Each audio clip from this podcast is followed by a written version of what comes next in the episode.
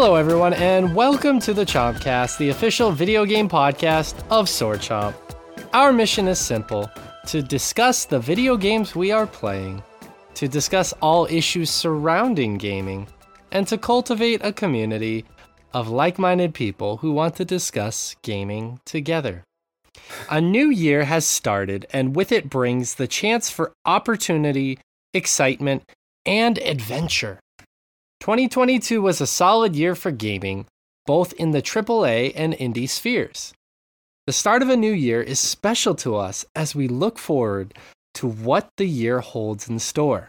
There are many incredible games slated to be released this year, so we are going to discuss what we are most excited for.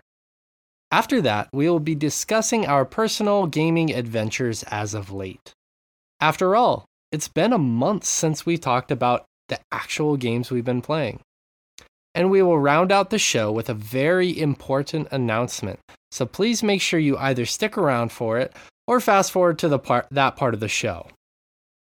Before we unload our excitement of new games upon you, please allow me to introduce you to the voices that you'll be hearing today. Usually, I like to do funny intros, but with it being the start of the year, I want to familiarize you with the crew again. First, he's a part time contributor of articles and podcast hosting duties here at Sword Chomp. Please welcome our dear friend Ray. Ray, if you could choose one food to feed aliens upon official first contact, which would you choose and why? cheese. Cheese is the single greatest basic food in human invention. It was one of the first human inventions of food in terms of turning a basic staple into something else and could Mm. have so many other flavors. Yeah, yeah. I I'm mean, like- ignoring the fact that Rich is just flashing the word cum over and over again. yeah. It shows he's off to a great start this year. He's really invested in what we're doing right now. Jizz. But okay, so which cheese would you proffer? What which would be the one you would lead with? I mean, I'm a big fan of pepper jack cheese and cheddar cheese, and I remember this past Thanksgiving, dick cheese, as Josh has said. I just I just read them. I don't care. Yeah, yeah. There's a specific cheese I bought though at an Italian supermarket by me that was cheddar cheese with black truffle in it. That was absolutely amazing. Ooh, That sounds Yeah, nice. that sounds great. That sounds great. I think I'd go for like a like a Gruyere. I really like that. okay. Oh yeah, that- Gruyere's that's the great. stuff. I had I had some uh, Starbucks uh, bacon and Gruyere egg bites earlier Oh, those today. are great. Those are great. Those are really good. Those are great. Ray and I subsisted on those when we were uh, when we were working packs last year. Yep. Yes. Oh, That's how we shit, started did. every day while we were in Boston. I forgot. Yeah, you're right. That Starbucks was right there. Yeah, it was in our hotel. Yeah, it's Not really a bad good. way to start your day. A, a lot better than the Au Bon Pain that was in that hotel years past, which was clearly closed up, but no one bought the space. little bacon Gruyere, little little uh little latte to start the day. It was, it was you know it was a nice little little working trip. Mm. Yeah. hmm Yeah, cheese. Cheese. Well, Ray, I'm glad you're here to start us off this year. Um, second, he's the editor. He co-hosts this and another one of our podcasts, and he hosts his own show as well. Please welcome Mr. Rich Meister. Rich, regardless of your skill level, if you could play bass on stage with one band, which band would you choose and why? Oh man, that's a fucking wild question, honestly. Um, Rich, Oh can my I just ask you a question? Yeah. How amazing would it be to play the bass line for Longview with Green Day? Oh yeah, That that would be fucking wild, to be honest. Of all the songs about masturbating, that's my favorite. Um, Really, Jeez. it wasn't all by myself. I, yeah, I guess No one was uh, looking. It's it's got a funky ba- bass line. Um, doom, doom, doom, Honestly, ba-doom, you know what? Actually, when I purely have to think about what would be the most fun, high energy band to play bass for, uh, Red Hot Chili Peppers. Yeah, that's a great Yeah. choice too. You think you can keep up with shit down. Flea while he's jumping up and he said, down? he like said regardless of skill level, in the so we have to pretend for this exercise that okay. I absolutely could. Mm-hmm. W- w- Yes. Would you jump up and down I- with Flea though? I would, I, yeah, assuming I, I had the capability in this scenario, I would. Because the funny thing is, like, I can play a lot of Red Hot Chili Pepper songs, but I cannot like leap around like a maniac while doing so. No, I just always think Yeah. about the video for Californication where he is like three feet up in the air like a pogo stick. Yeah, yeah, some wild shit going on The there. dude is in his 60s and he's still doing that. He's still got that. Well, the you know, got to keep it going somehow. They're still Yeah. torn. He's still doing his thing. I, what would uh, be the number one Red Hot Chili Pepper song you'd want to play? Uh, can't stop. That's oh, that is my favorite song by them. Good call. One is addicted to the shindig. I, I, yeah, you can you can mark me down as addicted to the shindig. Yeah. Well, the the nice news if uh Rich were to play that song live with them, he would chop chop says he's gonna win big. It's true. Facts. Yes. Well, Rich, I'm glad you're here. Uh, before we go any further, we got Josh. They are the audio engineer and they co-host this and one of the other shows here at Sword Chomp. Please welcome Josh Fowler. Josh, if you could talk with animals, what is one question you'd like to ask them, and which animal would you ask? Ooh. That's ridiculously broad. Uh, well, Um, that bro- broads we don't call them animals anymore. I mean, I'm mean, gonna just take a quick break after that. if you get them wound up enough. Sexism. It's in the fifties. I don't know what that character was. Yeah, yeah. I didn't either. I was like trying to figure out. I was like, I was thinking about it. I was like, what what character is that? Huh. Um. Any animal. Good grief. That's. Um. Would you ask elephants about eugenics? All right, Charlie Brown, answer. Good grief. Good grief. Well, that's, I like got the a rest of you had a a any animal, any question. That's so much. Um, I mean, to be fair, Rich Rich had like any band in the world, like any. Yeah. I was racking my brain for a minute. If you could have sex with any mammal, I mean, humans are all right at that. I, Platypus. What that puss do? Is that what you're it's got a saying? it's got a barred penis. yeah, that's that's that's that's, that's that sounds So sign me up. a little. Yeah. uh. Um. Anything to get me off this rock quickly. Exactly. Any. You can focus on the question before the Yeah, animal I guess what, what what question would I want to ask? You're really putting the elephant before the cart. Wouldn't you Huh. want to talk like a, a tortoise or something? Something that lives for like 200 That's years? kind of what I was thinking. Something that's, or a that's shark been around yeah, for like forever. sharks. Yeah, sharks also. yeah, can sharks live pretty as well. long. There, there are a few like, but but then again, what would the tortoise have seen? He's only like it's been been two hundred years, but they've only gone like the Okay. space of three or four blocks in that I'll, He's amount got of a- time. I'll level with you. He's got a You You know what? They're, they're, they're living their best life. yeah, Did you guys hear about that uh, sex addicted tortoise? That I did hear about this. Put into Yes. retirement. yeah, Yeah, like a, is 160 years old, still wants to go. Yeah, Yeah, he fucks. he had to retire though. He's been he's Retire 130 fucking? years old now. That's rough. Yeah. He's been You know he's what? been Let's get slinging wood for a hundred plus Let's get years. to Mhm. tortoise Fucking laying Viagra. pipe. Yeah, laying some Teenage Mutant Ninja Turtle pipe. Ooh. Yeah, I don't know. But- Maybe, maybe but I go that the one other doesn't give direction. half pipe, Like, he like gives maybe full maybe pipe. I ask like a fruit fly what its life Okay. goals are for the next you know fifteen minutes. Hey. Hey, Concentrate on not dying. Yeah, yeah. I mean, like the get Is it like a- or die trying. yeah. Gee, They you cut- Didn't they kind of cover that in, like Mass Effect with like Salarians? Don't they live like eight years or something? Yeah, yeah, exactly. Like, the, yeah, I think I think that's the direction I'd go. Like, I like that. ask ask them what their their Morden so thoughts are on the future. Like, yeah, I like that. That's a great question actually, and it's an Yeah. interesting one. Like if you had 15 minutes to live from when you were born to when you were going to die, what would be the things you Wow. want to do? exactly. I like that. I like that. That was a nice take. And last, I am the co-host of this show and two others. I do some social media branding, write articles, other boring stuff you don't want to hear about. My name is Shay, and it's a pleasure being here. Do you guys have a question for me to answer? Um, if you could Uh, fuck, I should have prepared something. Um, what do you think is the sexiest marsupial? Oh, we're we're we're backing back around to that one, huh? Kangaroo. No, I mean not just not just kangaroo, just kanga. Oh, like, I hate answering this because um, there's a very specific reason. I'd go with the bandicoot. Why do you have a specific reason? That's almost worse than the answer. I'd No, go with you- bandicoot. Bandicoot because if you guys remember, uh, yeah.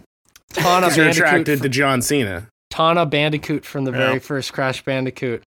She had huge boobs. and the most recent. And as a kid growing up, I was like, "Damn, those are some big boobs. you were like, I love the fuck that. Mm.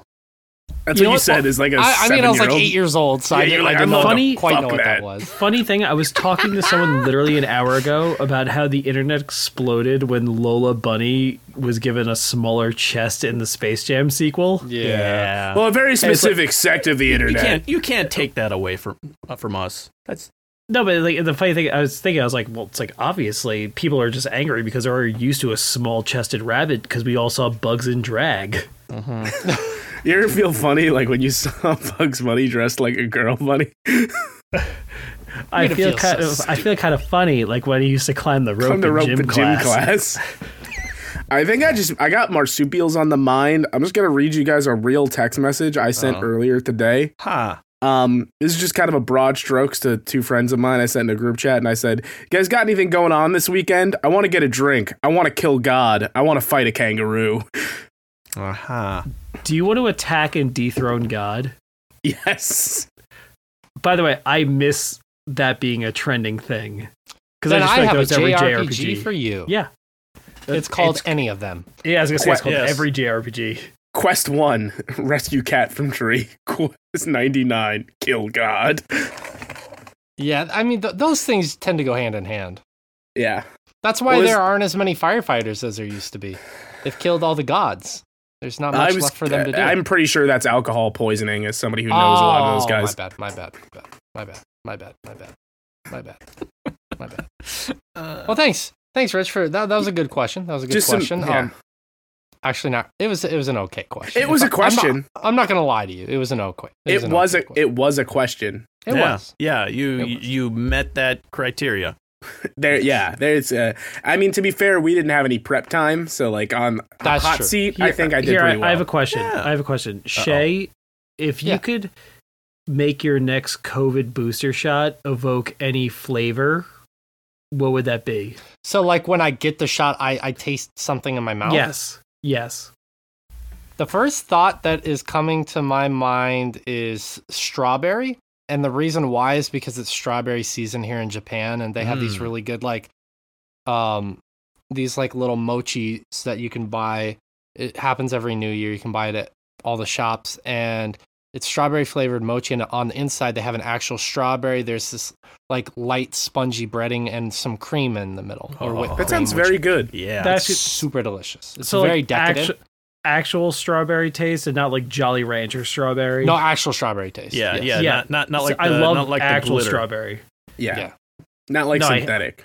I hate that art. Like it's funny. There's so many flavors. Like real watermelon, real watermelon. I love, but I always compare the fake stuff like Jolly Ranchers, which I dislike. Well, isn't that one of those things like with artificial flavoring? Like, don't they say like artificial banana is like closer to what a banana would have tasted like a hundred years ago? That's specifically, no, banana runts specifically. There was a banana Oh, that's what it famine in the mid 1900s that killed almost all the bananas on the planet. Yeah. Old bananas used to be smaller and sweeter, and they tasted like what like those runts do. Right, right, right. Our current Yeah. bananas are starchier, bigger, and are less flavorful. That's what I was gonna say. Like the main point being is I know like that that's like a real thing that like the modern day banana is very different compared to what what they once were. it's specifically bananas though, but like strawberries, watermelons and stuff, I don't know where they're just like this tastes close to fucking enough. Hmm. It was like a that big deal. We definitely talked about this on the podcast when it happened a few years back when we were like, "Yo, new Apple just dropped." Yeah. But but the funny thing is, literally last year, an actual new Apple just dropped. The That's what I Cosmic mean. That's what we Crisp- yeah, the cos- that's what we were talking about. I'm like, "Yo, you guys hear the news? New Apple just dropped.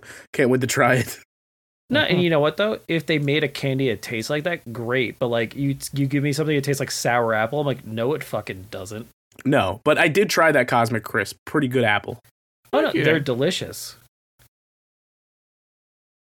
This is a weird Hmm. podcast.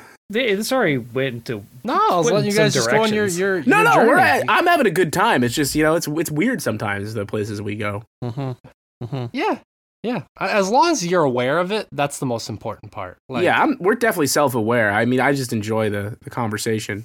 I do too. I do too. But let's get back on track. Most anticipated games of 2023. Here's how this list is going to work.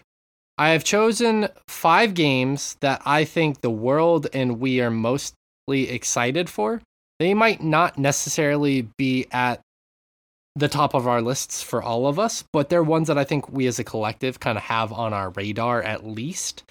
Um, after those five that we run down, we're gonna take turns going through our personal top four lists that we have carefully curated over the past week.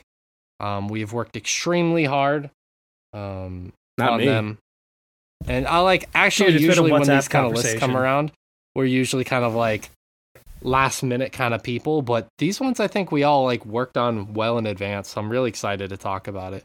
Um, Nope, pure impulse. and by the way, these are in no particular order. Uh, these group five, I just wrote Yeah, them down.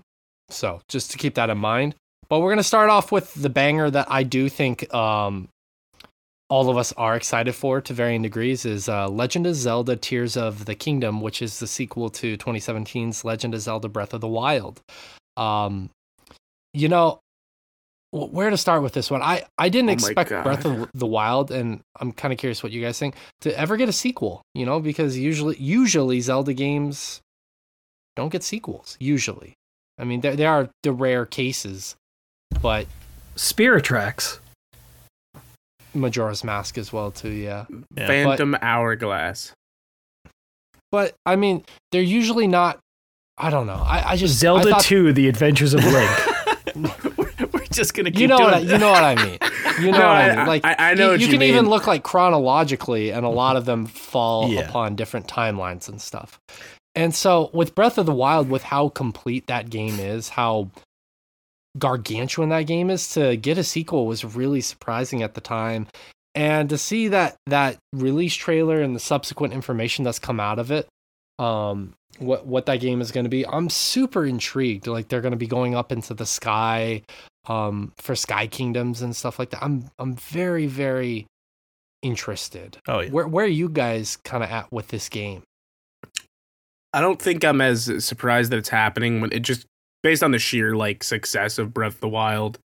Um, what more surprised me is because I guess I haven't thought about it when you like we were like 2017's Breath of the Wild, and I'm like that was six years ago. Yeah, Yeah. six, six years in March. I'm gonna throw up. Um, Right? That's disgusting. Uh yeah, that's absolutely fucking vile. Uh but uh yeah, I mean, I Breath of the Wild is such a fantastic game. I just hope this if, if this even like is 75% of the way to being as fun as that game was, then it's going to be fucking amazing.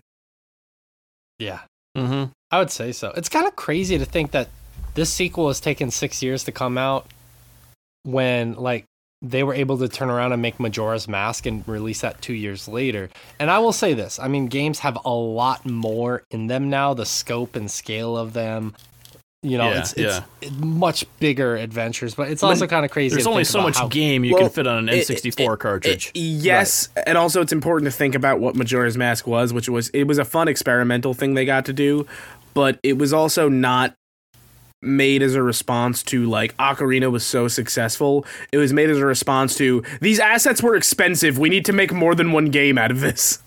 That's Yeah, yeah, That's, that's, definitely true. But also, I actually have a slightly different take on Tears of the Kingdom, which, by the way, I still need to point out. I feel they need to point out rather that I s- originally the announcement of the game had to be delayed in the UK because I feel like the name Tears of the Kingdom happened right on the death of Queen Elizabeth, yeah. which yeah. is they didn't want to accidentally, uh, you know, imply that fucking any Irish person was tearful over that Yeah. event.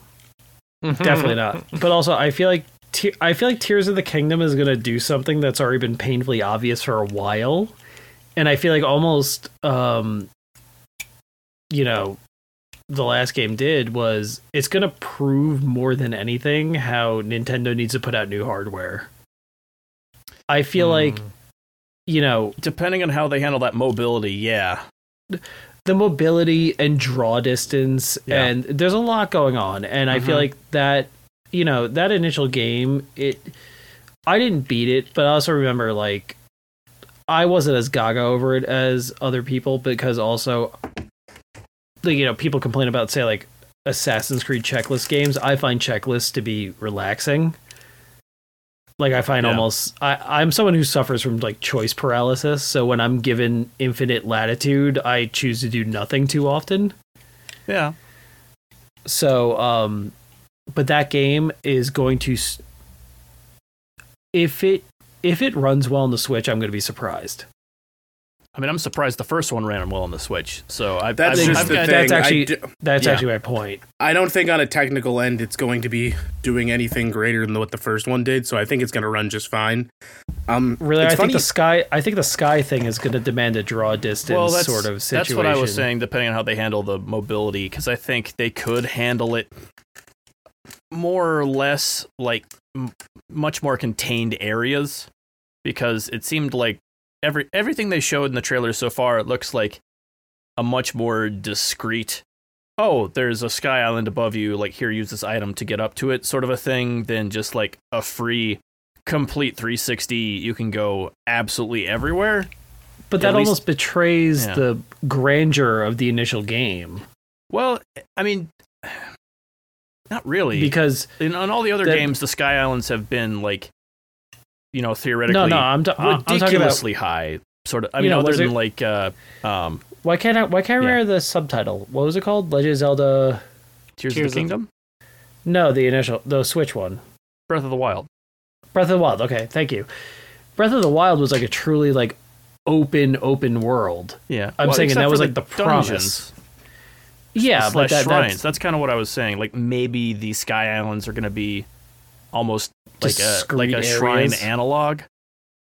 And or I know some complaints were about the lack of full, you know, like full scale dungeons. So maybe these Sky Islands are going to it it could be less of them but more in depth but with still that you know, the rest of the Breath of the Wild type open world around it.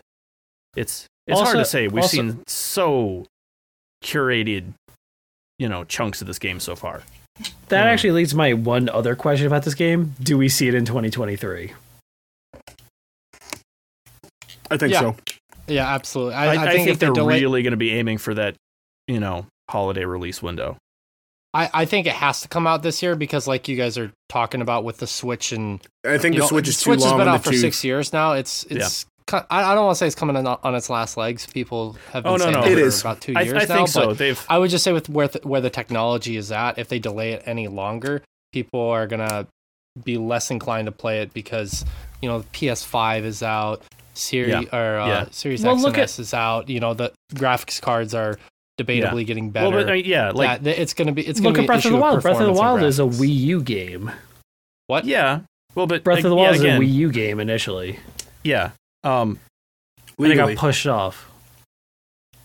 they they do the cross gen thing regularly at this point. With but, um, with Zelda actually. Yeah, with Zelda. Yeah, exactly. Um, so I, I think that I, I think that shows how well they optimize their games. But but uh, to the to the age of the Switch thing, they've they've already it's already leaked internally. I don't think they've addressed it, but it's leaked that their plans for a Switch Pro, like a Gen Point Five thing, have been scrapped because they're just going to focus on the completely next gen. next next um, one, which yeah. I have to As- assume as is still going to be based on the Switch, given that success, but not not just like a minor hardware upgrade.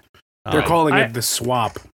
I don't think Nintendo will actually ever split their gamer base again between handheld and console. I think the Switch I don't think is so. I think I think that's I think that's the way forward. The, hy- forward. the hybrid is their, their yeah. They're But also but I bringing think- back uh, Hanafuda card machines. I, th- I think the point being is if they if they were going to do a Switch Pro type of a thing, there this was an issue during the last gen with some of the man we we, we, we really want to do stuff with this new hardware, but we have to support the original specs. And I think this is Nintendo's way of saying, no, we, we cannot continue to support the Switch specs with everything going forward. oh, you mean well, like my right. first time playing Xenoblade Chronicles was on the new 3DS. Hmm.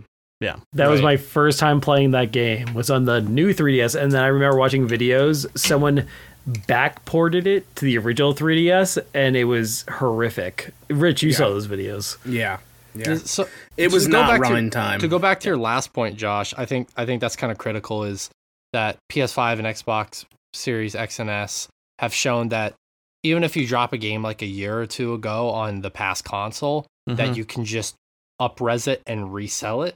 So Yeah. I think it would be important and pertinent for them to get um, Tears of the Kingdom out this year, and whatever and then their sell new- another copy of it instead of right, exactly, yeah. and they're going to make that money back because people are going to want to play it because Zelda sells. Yeah, yeah. Well, I mean, instead of doing another Nintendo cross pioneered that. system or cross gen thing. Yeah, Nintendo like- pioneered like that also. i mean, look at Yeah. look at Mario All Stars on the Super Nintendo. They pioneered the let's Yeah. resell your shit to you. yeah. God, we love buying things twice. Yeah. We do indeed. But I mean, what one other question I have before we move on from this game is is there any is there anything you would like to see like a, a facet of Breath of the Wild that you absolutely need to be in the sequel or is there like one thing from Breath of the Wild that you don't want to see return in the sequel? Either you can answer either one of those questions. It doesn't matter. Weapon durability needs to go. No, it needs wrong. to stay. I love it. It's It the- needs to one of stay. the best things of that game. if if they take the lessons they learned from the hard mode and like actually do more with it because it works a Hmm. million times better in the hard mode. Just love mixing up my toolkit with that. Like it is like taking that away robs something of that game to me. Like I just love it. I don't understand the people who don't like it. I genuinely don't get it. I think it's so fun. The best boy agrees. I love that. I never liked weapon durability in pretty much any game. Like th- things I mean, that I don't break- like it in like MMOs or I hear stuff some where barking. I'll be right back. yeah, where you, We where all you heard can the get the weapon back or whatever. But like, I I think it works the best in the original campaign in Ganon's Tower, where you're finding all of the uh like rusted equipment, like all this old Mm. Hylian stuff that's extremely No, high that- damage, but it breaks in like four swings.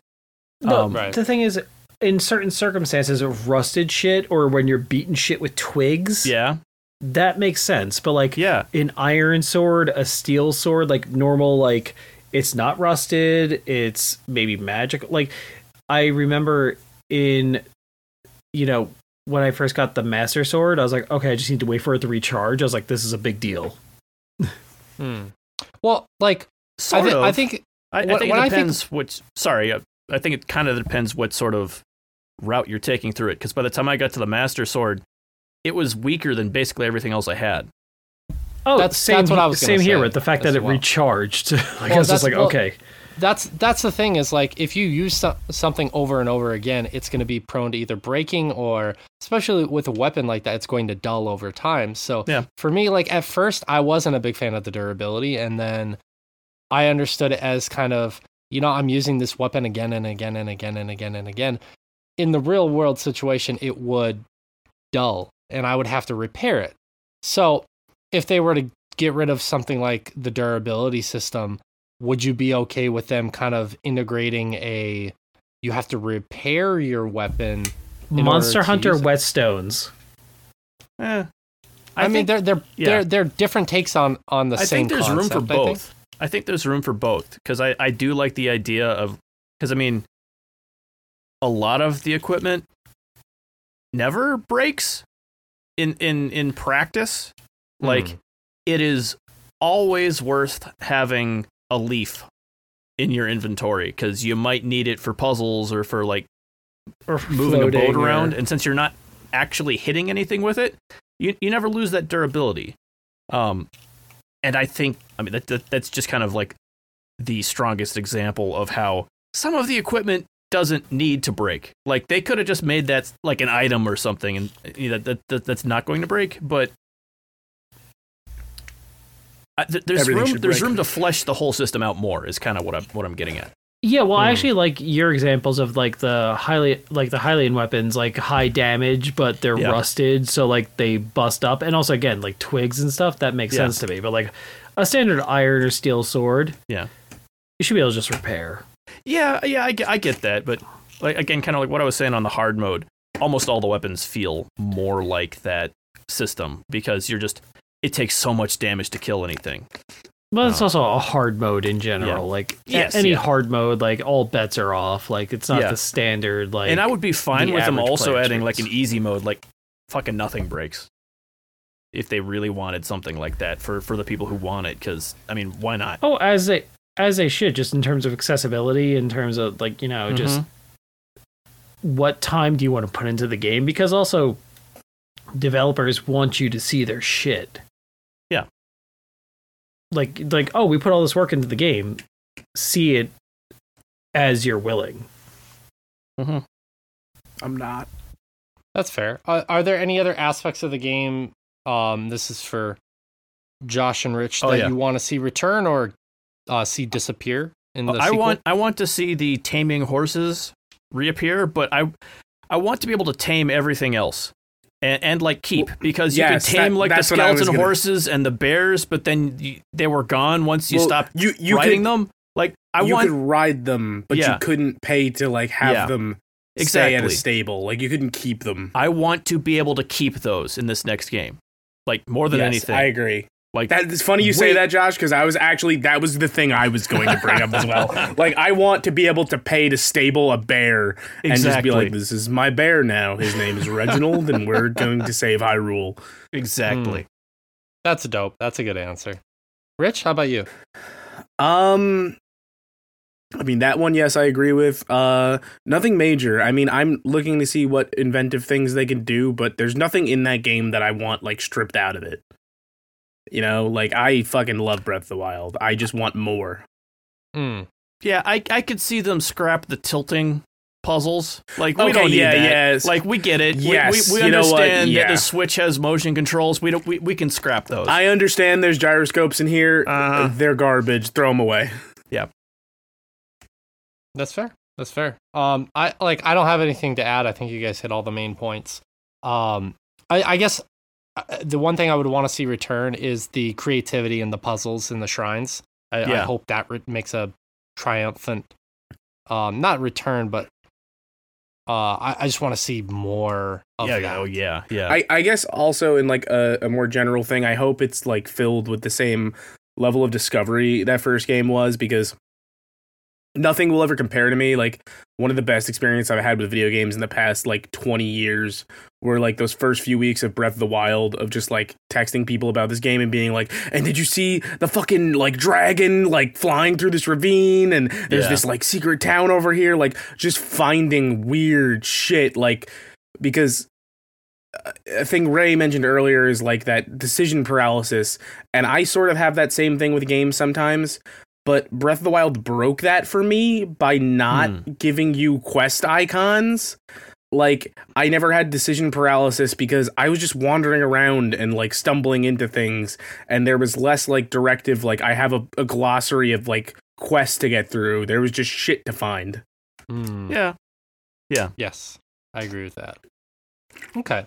So the next game that we have on our group list that we're excited for is Final Fantasy 16, a game that um I think we all got pretty excited for when we saw the release trailer drop. Um so this game is going to be released in 20 or 2023, excuse me, as a timed exclusive on the PS5. Um it's kind of harkening back a little bit to its medieval roots. Um, th- there's of course a very extensive uh, plot that's going to be happening at happening as per usual with these games. So I won't get into it too much, but there are some tropes that of course, you know, all Final Fantasy games have that will be making a triumphant return. That time I can use that expression. But anyways, um where are you guys at with this game? Like what what is your overall excitement level level and everything for Final Fantasy 16? Let me just say it's two things for me. It is I loved Final Fantasy 15.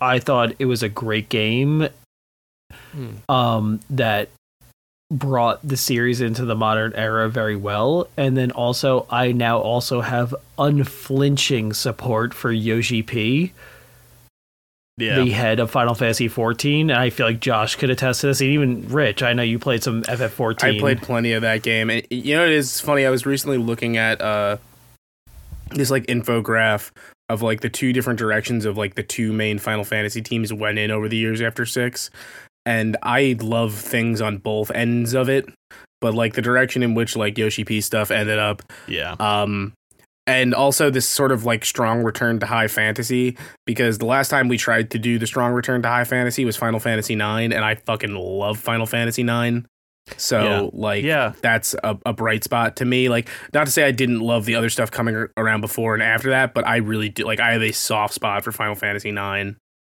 Yeah. Yeah. Mm. I I'm liking it the more I see of it. Um, those first couple trailers looked painfully generic. Like, okay, we're we're doing high fantasy again. That's neat. It's i we've But- not seen that in so long. I'm kind of excited just on that merit. But like everything else they showed was nothing. Tropey R- uh, JRPG. Yeah, but as they yeah, show more like- and I'm like ooh class warfare yeah Yeah, like I was just I was not feeling there. Like I know this the series is about stories and everything, but like it felt like we were getting. It, it felt like a sizzle reel for like a Downton Abbey or some shit. I'm like, why? Why are they trying to frame this with with this like trailer style? You know what And- though? Tropes are tropes for a reason, and it's because they often work. And take this from someone who late last year read the entirety of the Count of Monte Cristo, which is a huge revenge story over fourteen hundred pages. Yeah. Revenge is one of the you know how we feel about revenge stories no, revenge is a primal feeling and it works for narratives. And you know what? I feel like Yoshi P, given what he's done with Final Fantasy XIV, he has almost earned the right to take some tropey of tropey ass shit Yeah, and let's see his spin. Like I feel like he's gonna do something. It's gonna feel familiar, but fresh at the same time. Hmm. Yeah, well, again, that's kind of why I feel like I've been more excited the more I've seen of it, just because it, like, with more context, it it doesn't feel as paper thin as that first trailer was making a lot of it feel to me. Well, also, Sure. let's be honest. At this point, it's revenge with kaiju battles, as far as I can tell. Like the is summons are pretty cool. kaiju's. right? like it's no, it's mixing all the best of like Western literature tropes with Japanese monster cinema. Like these are some great mashup ideas. Just on bit. If someone just said, "Count of Monte Cristo meets Godzilla," I'm like, yeah, I'm here for it. the Count of Neo Tokyo Hmm. Yeah, I, I, You just named a blockbuster anime coming out 10 years from now. Right? Yeah, I'm Sure. gonna get a producer credit on it. so I, I'm kind of a an imposter when it comes to Final Fantasy games because I I haven't truly gotten through one and enjoyed one to the highest degree since Final Fantasy X. You know, I I've uh I've seen some stuff on 12. I never thoroughly played it. I spent a little bit of time playing 13 and I spent a little bit of time playing 14 all you need to and they're do. not bad games in my opinion i enjoyed my time with them i just never i never got as immersed as i did with some of the ps1 and Yeah. ps2 era Those both Final require a lot more from you. Like a I lot of the older games were really easy to get into. Final I- Fantasy 14 specifically is like, at this point, a full time job if you But really it- want to understand what's but going it on. also So- might ahead. be one of the best Final Fantasy stories ever, which is bananas to Oh, think no. about. It is the So- best. No, you. So with anyone Final tells you it's not the best, I'll fight you. with the Final Fantasy VII remake, um, that kind of granted that is a new take on an old story. That kind of rekindled my desire to play Final Fantasy games, uh, newer ones as well. You know, um, I haven't made time recently to go back to 13 or 15, though I very much want to. But with 16 need to go back to coming out and it looking uh, stylistically like it's harkening back to older Final Fantasy games, that has me more excited to try and play it than um, my excitement level for 13 or 15. So I, I'm, I'm pretty That's excited fair. for this game. Yeah.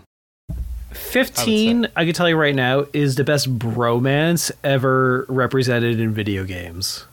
It is a dude bro road trip where they take an extended part out to look at the wedding dress Hmm. that the main character's betrothed is going to wear.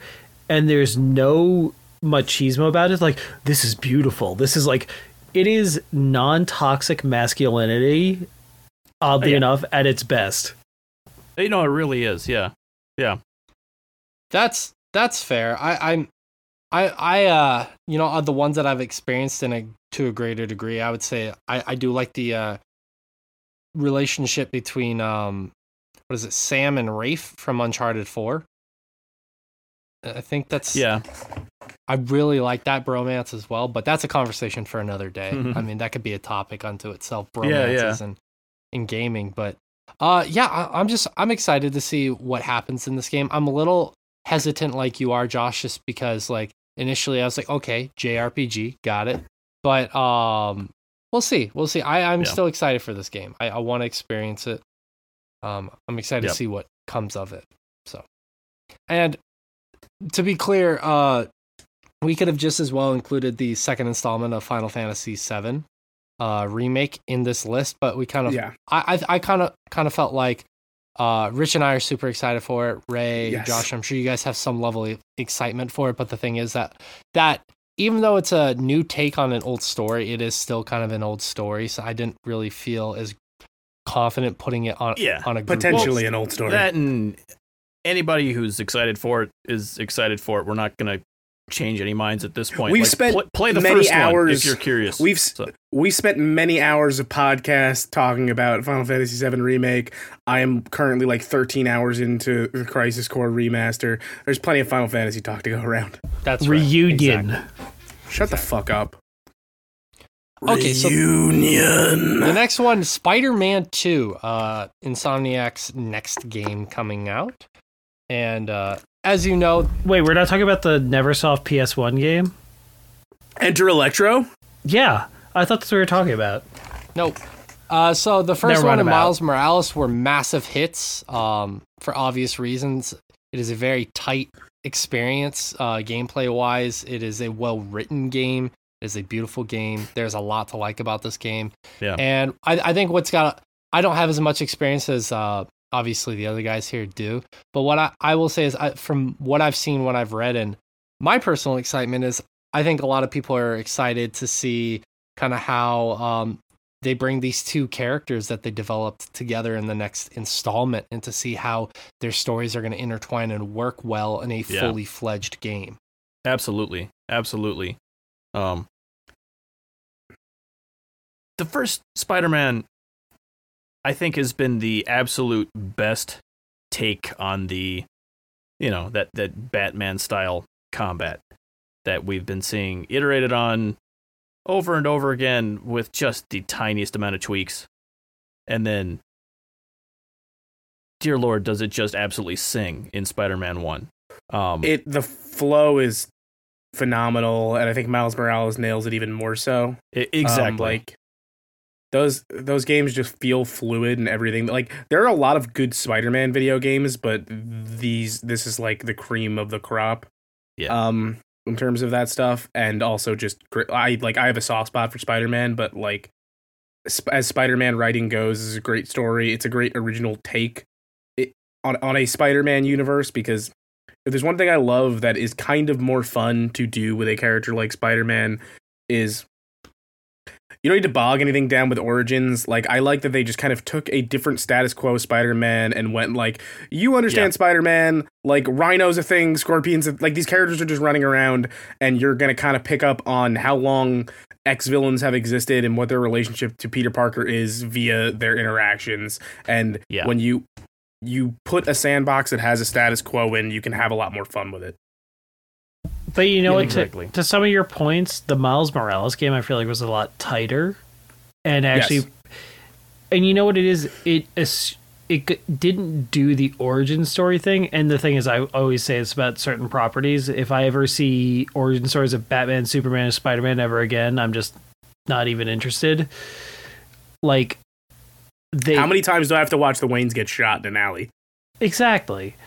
But with Miles Morales specifically, we got to see his most important like his Green Goblin, like the Prowler. Yeah, ex- exactly. Like Yeah. that it, it's Green Goblin with a twist as that like the, the personal story and not to spoil it, it's just it's personal.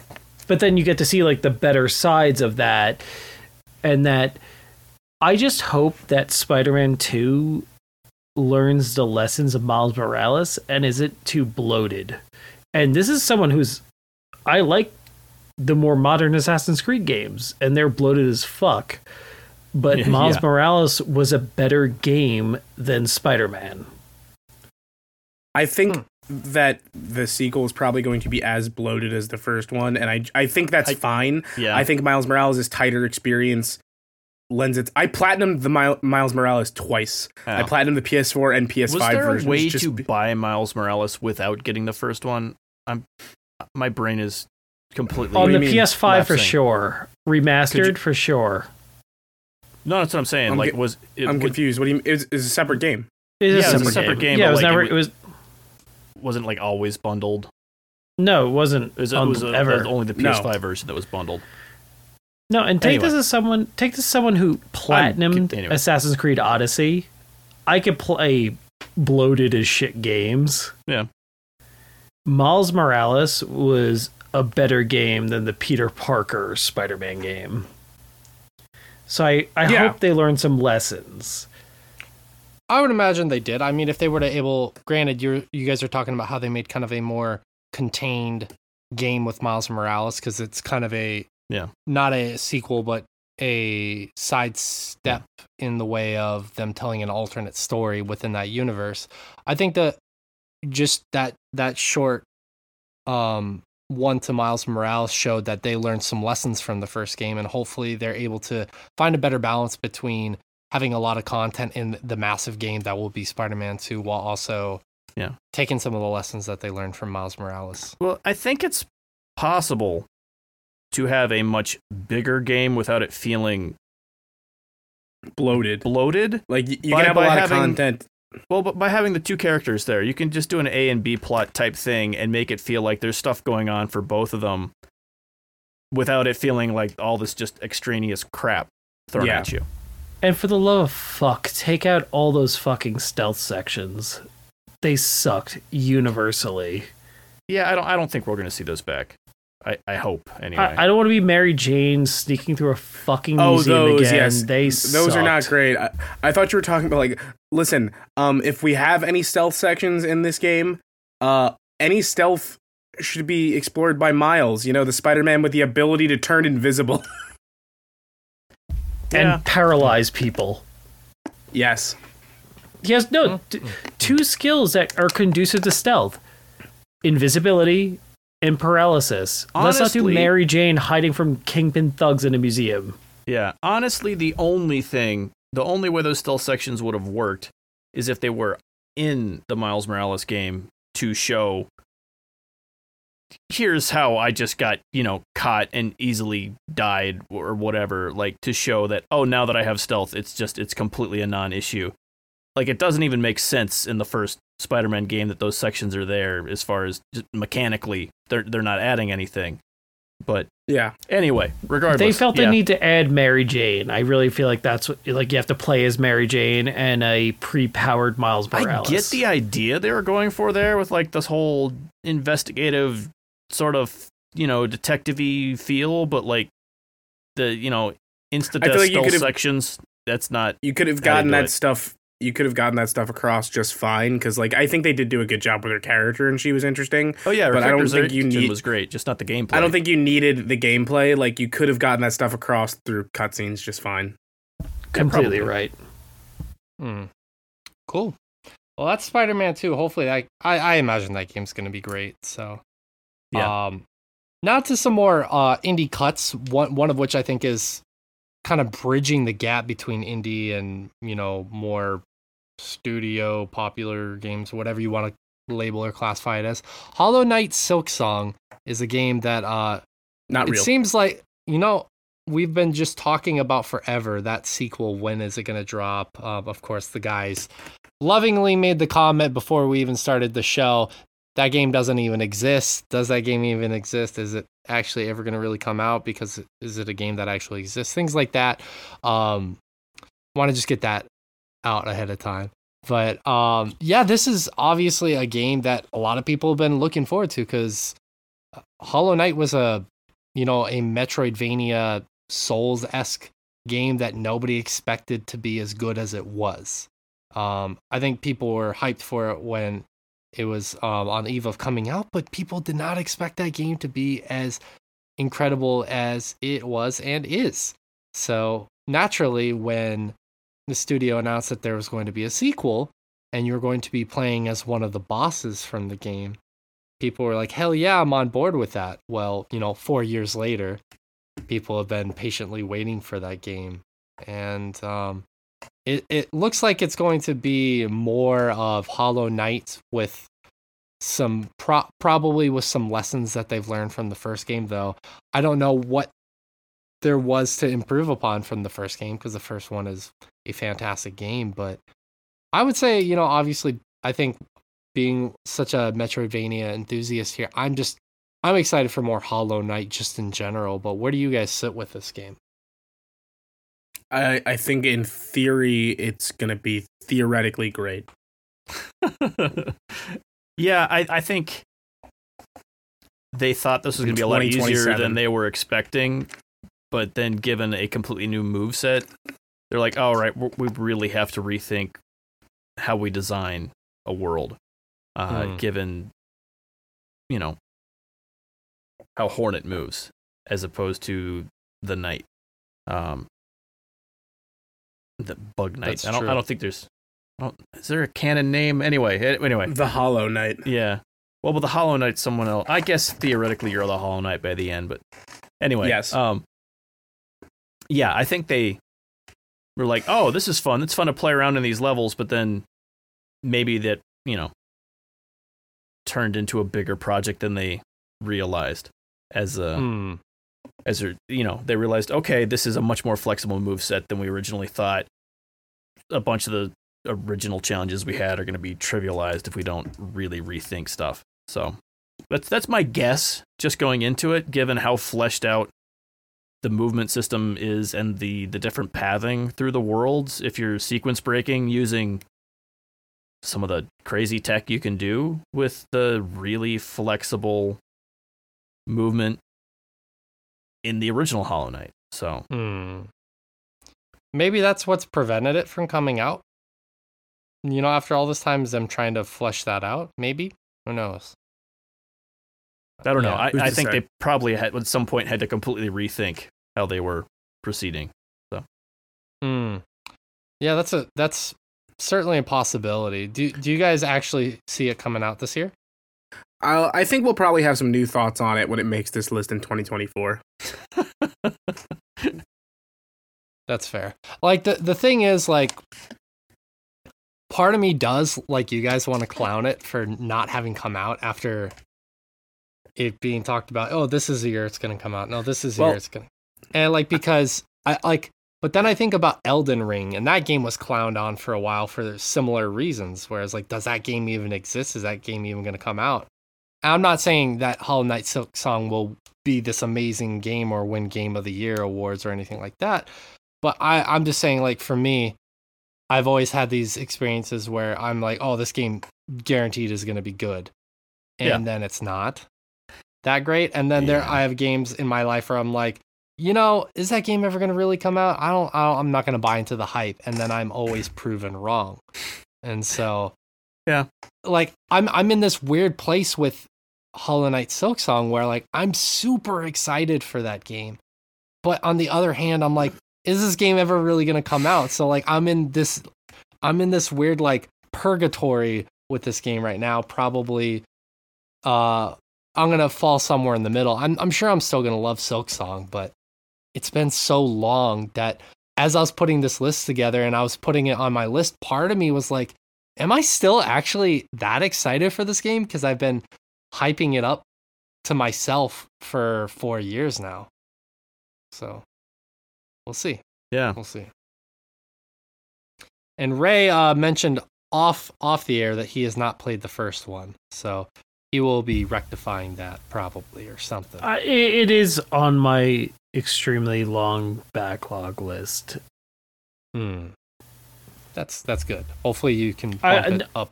I love. Metroidvanias, so and I was saying like I was saying to you in, you know, our chat, like I've played many a Metroidvania, so you know what? It is a blind spot for me and I regret that. So Hmm. maybe I can finish the original game by 2028 when this sequel comes out. It's There you fair. go. That's fair. Yeah. Good timetable. go. Yeah. Uh, the last game, this was kind of one that we inserted at the last minute. We were initially going to do four, but I think this one is a great suggestion because we had one indie game, and we're big indie aficionados here. Not the g- biggest, ama- most, you know, uh, but we do love indie games here. And so I think it would be pertinent for us to at least highlight one more. And uh, Josh had the great suggestion of the Plucky Squire also being on our list of games we're most anticipating this year. Um, that game looks fucking adorable and charming, and we were all mesmerized by the trailer when it dropped. I think this is a great, gonna be a great game. I think it's gonna be kind of like one of those. I don't know if it's gonna be on the level of like how Tunic was for um, us last year, but it definitely looks like it has the uh promise to be as good as a game like Tunic or just as memorable for us. Yeah, the, the- the charm possibility's factor is there. there. Yeah. I the visual presentation is so good, and uh, Ray mentioned this in our private chat, and it was like the first thought I had back when we saw the trailer for this is uh, it's like very much uh, borrowing from the thing that was so cool about a link between worlds, like Oh, that yeah, like yeah. transition between two D and three D, and also the idea of like uh, moving it onto like household objects and stuff. Like ah, that game is, is something else. Yeah, yeah. There's.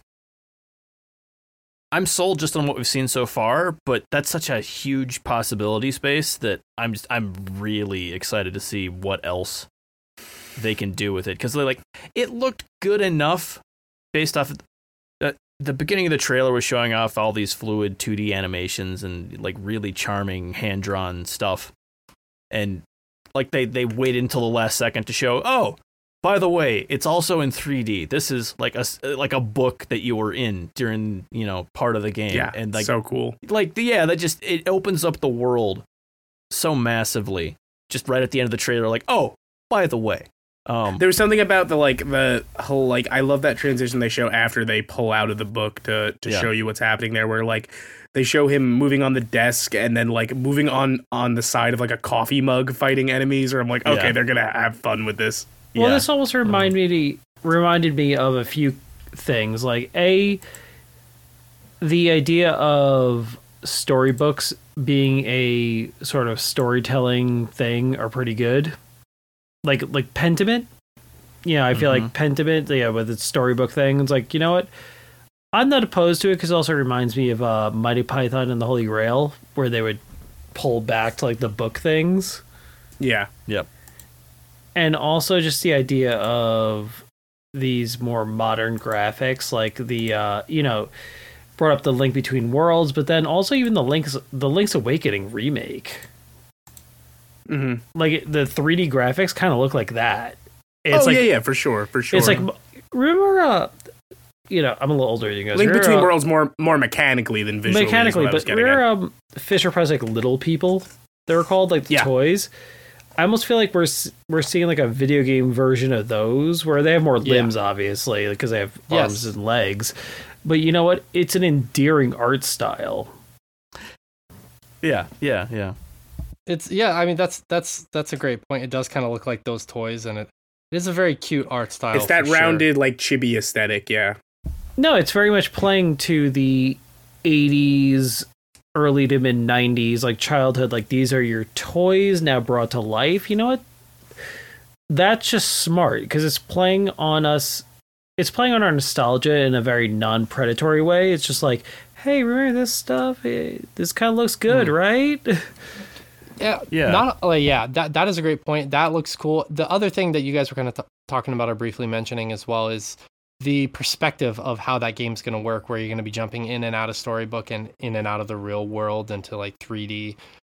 That is not completely and wholly unique. I mean, other games have done Yeah, that yeah, no. and played with perspective in that way, but just the way it's all very reminiscent of like when you were a kid and you had an imagination and you're like, what if these toys came to Yeah. life? Which is kind of a Toy Story thing, or like, what if these characters in this book I'm reading just popped out of the book and just Mhm.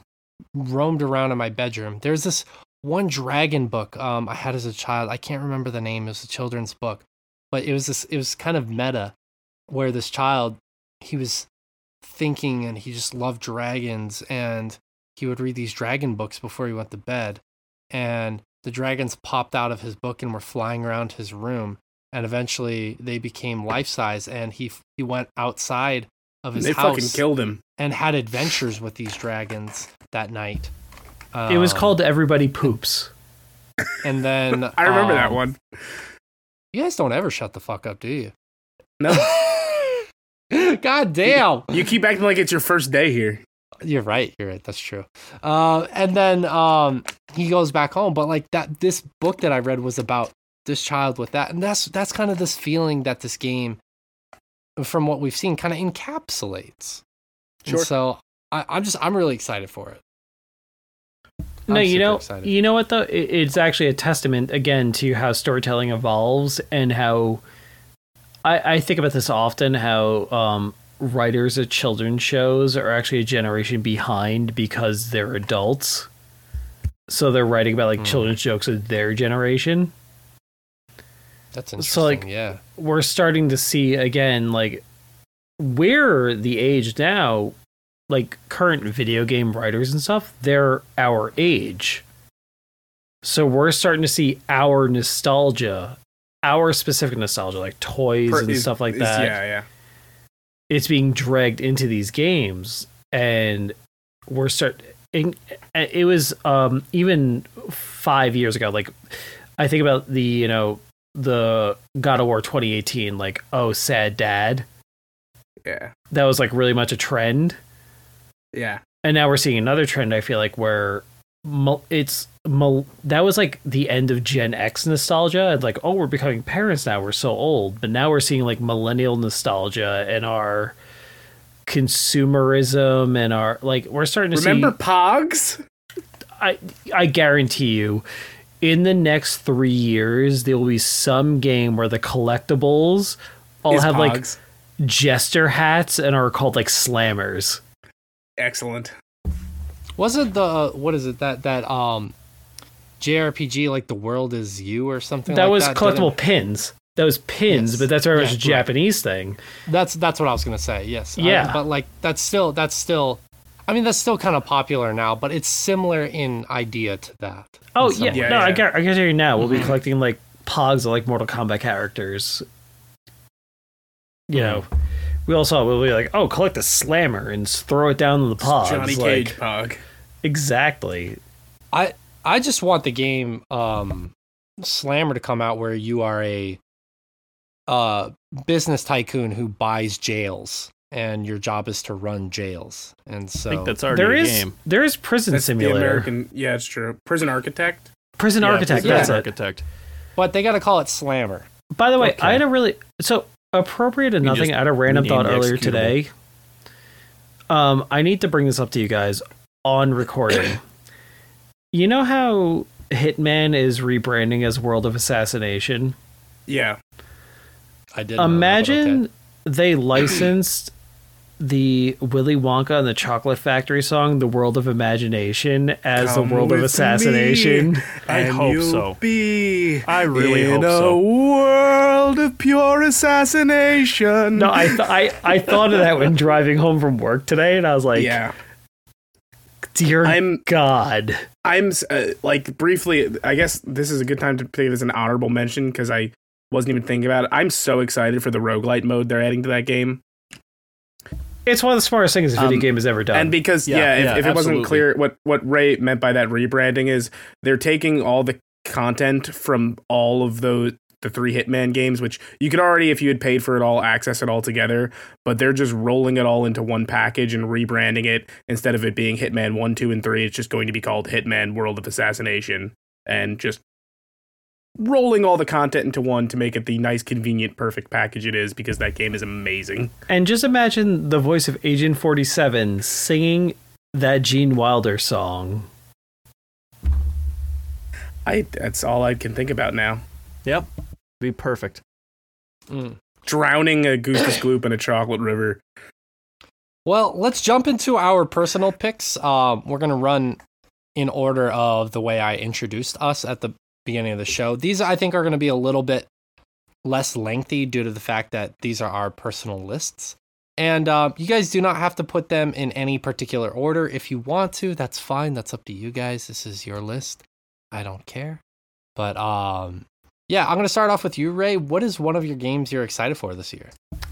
Well, I'm going to start off with the duo. They're Okay. Trails. Trails into Azure, which is the follow up to my personal game of the year, Trails into Zero, uh, which is Legend of Heroes, 10 years out from the PSP, finally coming out here in America. Blue Lives Matter edition. Yes, the blue, yes, the the special support section propaganda. Um, most most fun I had playing as a cop this year. yes, and I just recently caught up on all of Law and Order. Um, no, it's like it's ten years out. We deserve to get the second part of this duology because also the second part of this actually takes place during the same events as one of the Trails of Cold Steel games, which is brought up during the Trails of Cold Steel game, and us Americans are just like, uh, what? So we're gonna finally Yeah, get the other to- half of that. We had to fight this guy at the end of a Trails of Cold Steel game, and it felt so much like I was supposed to know who this person was. I- I- exactly. And you know what? They do a good enough job where it's just like, But no, it's nice. It's nice to have the context now. but you know what? The problem is by the time you get to second half of the Crossbell games and then also Trails of Cold Steel, everyone has like a weird ass title. It's like the Divine Blade of Wind. Oh, and, it's the like- most anime bullshit in the world, where everyone is like the divine blade of ass eating. Yeah. Um, it- exactly. But you know those what? games are pretty cool. No, they're amazing. And then also as the second part of that, we're finally getting closer to catching up to Japan in the Legend of Heroes saga. In July, we're getting Trails into Reverie, Yes. which is the follow up slash inter like interlude. They, they can take their time. I'm still like six games behind and still making fun notes about, as you said, Ray, where everybody has some insane anime title, but then there's also a guy who's just like, and this is McBurn. He has Yes. fire powers. I'm a demon, maybe from Scotland. it's unclear. No, but Trails into Reverie, like it, it really is like an it really is like an interlude between Trails of Cold Steel and then the next saga where it has a lot of the same heroes from the past sagas. It really is like a closeout. So you know what? I'm really excited for that. It's been out for I think fucking two and a half years in Japan. Because again, we're like four games behind now. Yeah. Um, my next game is Well, We're so gonna. th- we're- we're gonna so- take turns doing. Oh, are we yeah, counting yeah. down? I hadn't put mine in order. Let me. No, you no no order. no no no. You don't have to if you don't want to. Okay, okay, all right. Oh, I have no order. I don't know. good, good. you good. guys apparently didn't listen to my intro. to I this. listened to you. We Thank you, specifically Rich. said no thank order, you. but then you're having us rotate anyway, and that that, that feels very orderly. Well, I'm I'm just, busy jacking it. Oh, good. Is that what? Okay, yeah. I've jacked it twice since and Josh been was here. too busy jilling it. I got nothing. wow. anyways. Is- hmm. But that see when I when I do that, like you guys have never caught on. I intentionally make bad jokes because then it shuts you guys up, so then I can transition into the next thing. Shit, Yeah. is that what he? He's been doing that to us for years, Rich. I'm not normal enough on the show for that. So you know what? That's not a trend to me. Mhm. And also, I don't listen to Sword Chomp. I, w- Well, That's- it's terrible yeah, content. Yeah, yeah, yeah, no, it's awful. I mean, Rich Meister's on it. I'd rather actually kill myself to listen to his voice. Handsome. I'd rather I'd rather sniff glass and eat glue. Anyways, Am I still uh, the cute one? Rich? What is one of the games? Are you kidding me? Look at Josh's ponytail. That is pretty good. Mhm. Yeah. That is pretty good. Yeah, no, he's more like like he's Yeah, just yeah, like you you're like, the ooh, what's he there? about? That's He's nice. got a little Yeah, off, it's the, a little off the shoulder number. He's he's the bad boy. Come on. Mhm. the baddest of boys. Um. uh, you know, we never we never had Ray in that dynamic, and I discussed which Golden Girls we were multiple times. Mm-hmm. I'm Sophia. Anyway, um. anyway, uh, yeah. First game I'll bring up is uh, Sea of Stars. Sea of Stars, uh, which is the new game from Sabotage Studios. Uh, the creators of one of my favorite games of the past few years, The Messenger. Um, for anyone who did not hear me talk about that game at every chance I am given the opportunity, The Messenger was this great uh, sort of Metroidvania Ninja Gaiden like. Mhm. Um, Amazing Sea of game. Stars is uh, a prequel to The Messenger, set in the same universe, but it is a Chrono Trigger like, oh yeah. uh, and it looks fucking phenomenal. Like full disclosure, I backed the fuck out of this game on Kickstarter. I Mhm. backed it at such a tier that I am getting the soundtrack on vinyl. Um, Yep. I I I gave like two hundred dollars to these people to make this game. Like that's how invested I am in it. Uh, I've played a backer demo that came out a few months ago. It looks and feels great. They got um the, the the music is phenomenal. The look is phenomenal. I'm just so excited to play this game. oh yeah. It looks really good, and it was it was kind of funny because uh, this is a little behind the scenes. I asked the guys to submit their lists to me. Um, that way, I can just have some notes um, as I was trying to put together the group list. And Rich had ended up uh, accidentally missing this game, and I it was kind of bizarre because I was like, I know he backed that Kickstarter. I know how excited he is for this, and uh, I, I'm really excited for it too. I mean, I I really enjoyed the Messenger. Um, a few years back when I had finally played it, and it was kind of bizarre, um, in a, in a great way to hear that this is, um, the the game they're going with next as a prequel to the Messenger. It's on paper it doesn't sound like it would work, but just everything they showed off in the trailer and whatnot, it looks great. I'm I'm really excited for this game as well.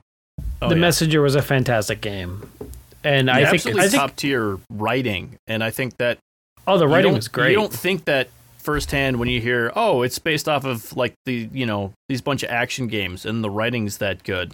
like and you know what it is? And there's so many like writing done well to like some of the content in it. Like i like and, and i guess slight spoilers but we talked about this game plenty on this podcast. One of the big reveals in the messenger is when you get about halfway through it and it feels just like this typical ninja gaiden-esque platformer. It's suddenly revealed that it's uh, a metroidvania. Yeah. and the way they reveal it is you've been carrying this scroll through the entire game and they're like oh well check your map and go back and look. And you're like i don't have a map. And they're like the scroll man. Did you not look at it? It's it's a map you idiot. And then you just like pull it up and you've had Yeah. a map the entire time. Yeah, yeah.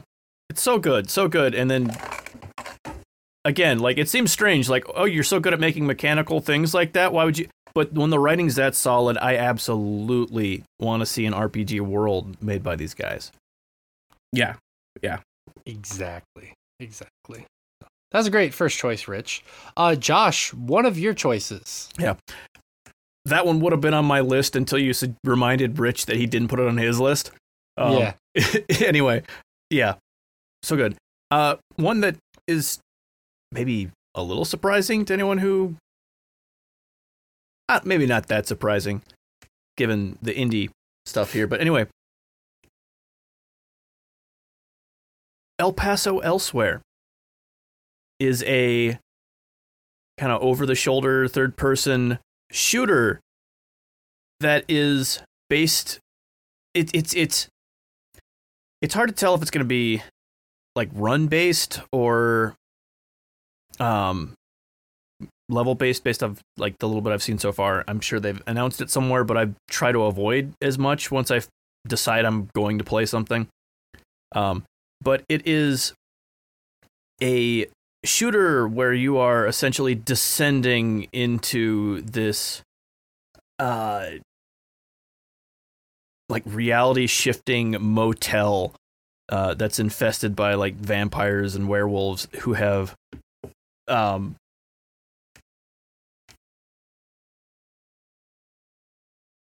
like stolen someone you love and dragged them to the bottom of this, you know, unreal, you know, motel. Um and you're basically just blasting through them. It's like, you know, seems ridiculous. The uh, but I, a it's it's the sort of ridiculous I like, but and then on top of that, they've got solid writing staff on board that have already written a bunch of stuff that I like. Um, it's uh, it's got uh, um, the writer from uh, uh, an airport for aliens, currently run by dogs um, which was one of Rich and my favorite which was games. a weird thing. That, like Josh and I were like sitting in a chat to be like, "I'm gonna take an edible and play this game, and we'll talk about it." yeah, yeah, yeah, yeah. So I'm absolutely looking forward to more of that style writing with this, you know, scenario to to bounce off of. Um, yeah, I'm I'm I'm really excited for it. I like it wasn't on my radar, but and it's a little weird to hear you be excited for a a shooter nowadays, but Yeah. the the um the gist of the game, like what what it's about, what it looks like, and everything, does seem like it's in your wheelhouse, and it. I'm very intrigued by that game now after having read about it myself. Oh yeah, oh. I'd like to read about you, girl. Thank you. Thank You're you. welcome. Hey, thank you so much.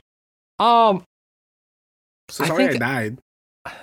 I think uh, this one is pertinent. Uh, this game drops here very, very soon. Fire Emblem Engage is one of the games I'm very looking forward to this year. Uh, for a few simple reasons, it looks shinier, uh, bringing back some of the old characters in a narrative and uh, game mechanics way, which speaks to one of the other reasons why I'm excited. It looks like there's some cool, unique new abilities where the characters kind of fuse together together to do new things, which I'm intrigued by. But it is still the same old tactics game that we know and love. I I'm just really excited to get more tactics gaming in. I love tactics games. Yeah. I've loved them. I just hope it Hold keeps the persona ass bullshit from Three Houses. Oh, it yeah, that that is the big thing for me. I, I'm very much hoping for that. And the thing too is with a crossover of characters, there's a lot of potential there with that. I almost feel System. like this one is almost a uh, response to what was that Switch game that was like it was like Shin Megami Tensei and Fire Emblem. You know, Oh, the- um, yes, I played the shit out of that game, So- and so- it has so such a weird I. title, which is yeah, uh, it's like uh, God, do we have to like look it up now? Like live? it was a Wii U game that came, yeah, Fe sharp. yeah, uh, Fe Sharp, yeah. No, but like I feel like it really is It's, almost it's- like it was. I remember right, you and I talking about it because my elevator pitch to people who don't understand it. I go, "You ever play Persona? Yeah. What if Chrom was your Persona? I almost feel like that's what this game is more of a jump off from. Hmm. There's definitely elements of that. because it's so brightly colored like it is almost like it's almost like j-pop in presentation and that past game was again you're in tokyo and you're like j-pop singer and stuff like that like i feel like there's a lot of uh residual from that and not in a bad way because i did enjoy the game it was a turn-based you know rpg it wasn't a tactics based game, but I feel like almost like thematically. Tokyo Mirage Sessions Sharp FE. That's the name of the God damn it. it. you are correct. That is a horrible name. It's a very bad name uh, for a very good, very weird game that I'm glad finally got brought to the Switch eventually. Yes, and you know I do. I feel like um, I feel like this game Engage is a very much they took some lessons from that. Maybe th- the good lessons though. Like I look at it, I'm like it's brightly colored. I'm like you know what, bringing people in from previous games, attaching to other characters. Maybe there's some weird wedding band shit, but like you know whatever, fine. Yeah. It's it's interesting. It's interesting. I, I I'm excited for it. It also looks like it is Fire Emblem with some new twists. Which that's fine. That's what yeah. you want. Yeah. That's Absolutely. what you want. And you know what? They're not going to put out that advance war shit as as it turns out as we go on. Not anytime soon, Why it did- seems like. Just drop it. Oh my Uh, god, wars happen all the time. You can't wait for good timing. I mean, you know, It's if so someone put ridiculous. if someone to put two between the eyes of Putin, maybe Nintendo would drop it. You know, here's the thing. This is the one thing. This is the one That's- tangent you guys will hear me have today. Um, if someone put two bullets in between Putin's eyes, and Nintendo decided to just release a game based off of that, I would buy so much stock in Nintendo at that Come point. Come with me, and you'll be In a world of in a assassination. world of pure assassination. You know, why can't we end the show on that? Why, like, let's just stop it's, it's the list over. stop- We're, yeah, we- Like, we, yeah, we we're done. We peaked. It's You, we're done. Yep. Like, and you Everything's what? downhill from here, listeners. And you know Oh, what? The, just sorry, the background is like the Ukrainian flag, and it's What? like Slava I'm just I'm trying I'm trying to paint that whole scene in that now and it doesn't like like everything in this room is killable. Mhm. I I really feel like my suggestion You can actually even kill me.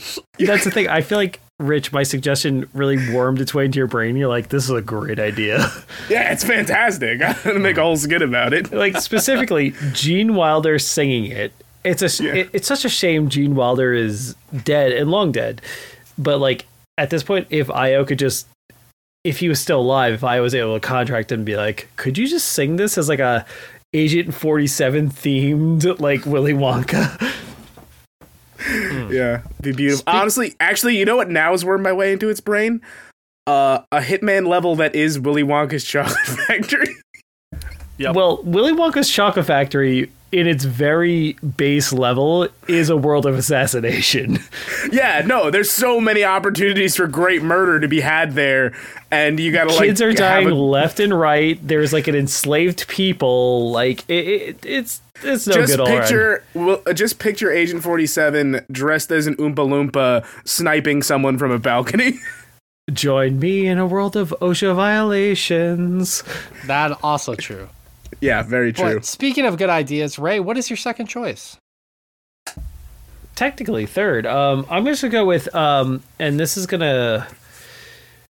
I almost feel bad for saying this, considering the culture of video games. But you know what? The game looks so good, and I can't deny the developers in what they're doing is Diablo Four. Hmm. like I will never as someone who just recently restarted playing World of Warcraft, which is I need to go to a support group. But also you just know, We're worried about you. I'm not. I'm not going to judge you. I know there are a lot of people that I will. have gotten down for years and years on Diablo. I even tried Diablo three at one point. It didn't stick with me. I I didn't get why people get so obsessed with this series and game, but it has that rich history and longstanding um, point of excellence. Uh, despite my personal feelings about uh, Activision and Blizzard, I can understand why other people are excited for this game. It is exciting to get a new one after what has it been? Eleven years now No, since and the thing is, Diablo three came out. I'm admittedly conflicted just morally, but the thing is Yeah. I am I can't deny the excellence that goes into their craft. Like I feel like there's an Yeah. objective excellence in their craft, and I've seen it even with the current World of Warcraft expansion Dragonflight, where I see an excellence in their craft. and I'm actually hopeful that Microsoft taking over and their current it's granted a PR push of like voluntarily voluntarily recognizing unions Hmm. Will lead to a better culture. So like I'm hopeful for their for their future. Yeah. And you know, as someone I bought part the- of that is probably seeing the writing on the wall because like Oh, for sure. I, no, think they're I think the first state to repeal a right to the right to work law in like decades just happened in, this last election. Um, no, they're they're so- not doing it the goodness of their fucking hearts. No, for fuck's sake, no. yeah, No, but I'm seeing that. But to your point, Josh, the writing on the wall seems to be going in a good direction. And you know what? Microsoft is sort of jumping on the side, like, let's be on the right side of recent history for the first time in a while. Yeah, no, for the first that- time in a while. No, and you That's know what? something new to try out. It's Yeah. not the worst thing in the world.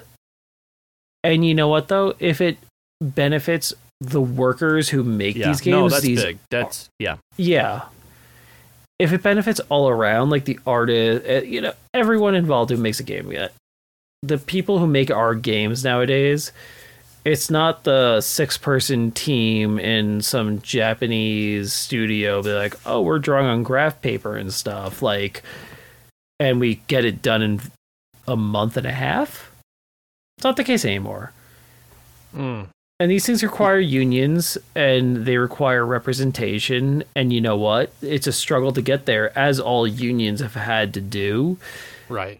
Right. At, at the end at the end of the day, there there are developers besides the the shitty top guys who are Yeah, working yeah. on this game and they do want to make a good game and I get why people are excited for this. I mean like No, I got and- why people were excited for Overwatch 2 even though I had zero interest in it.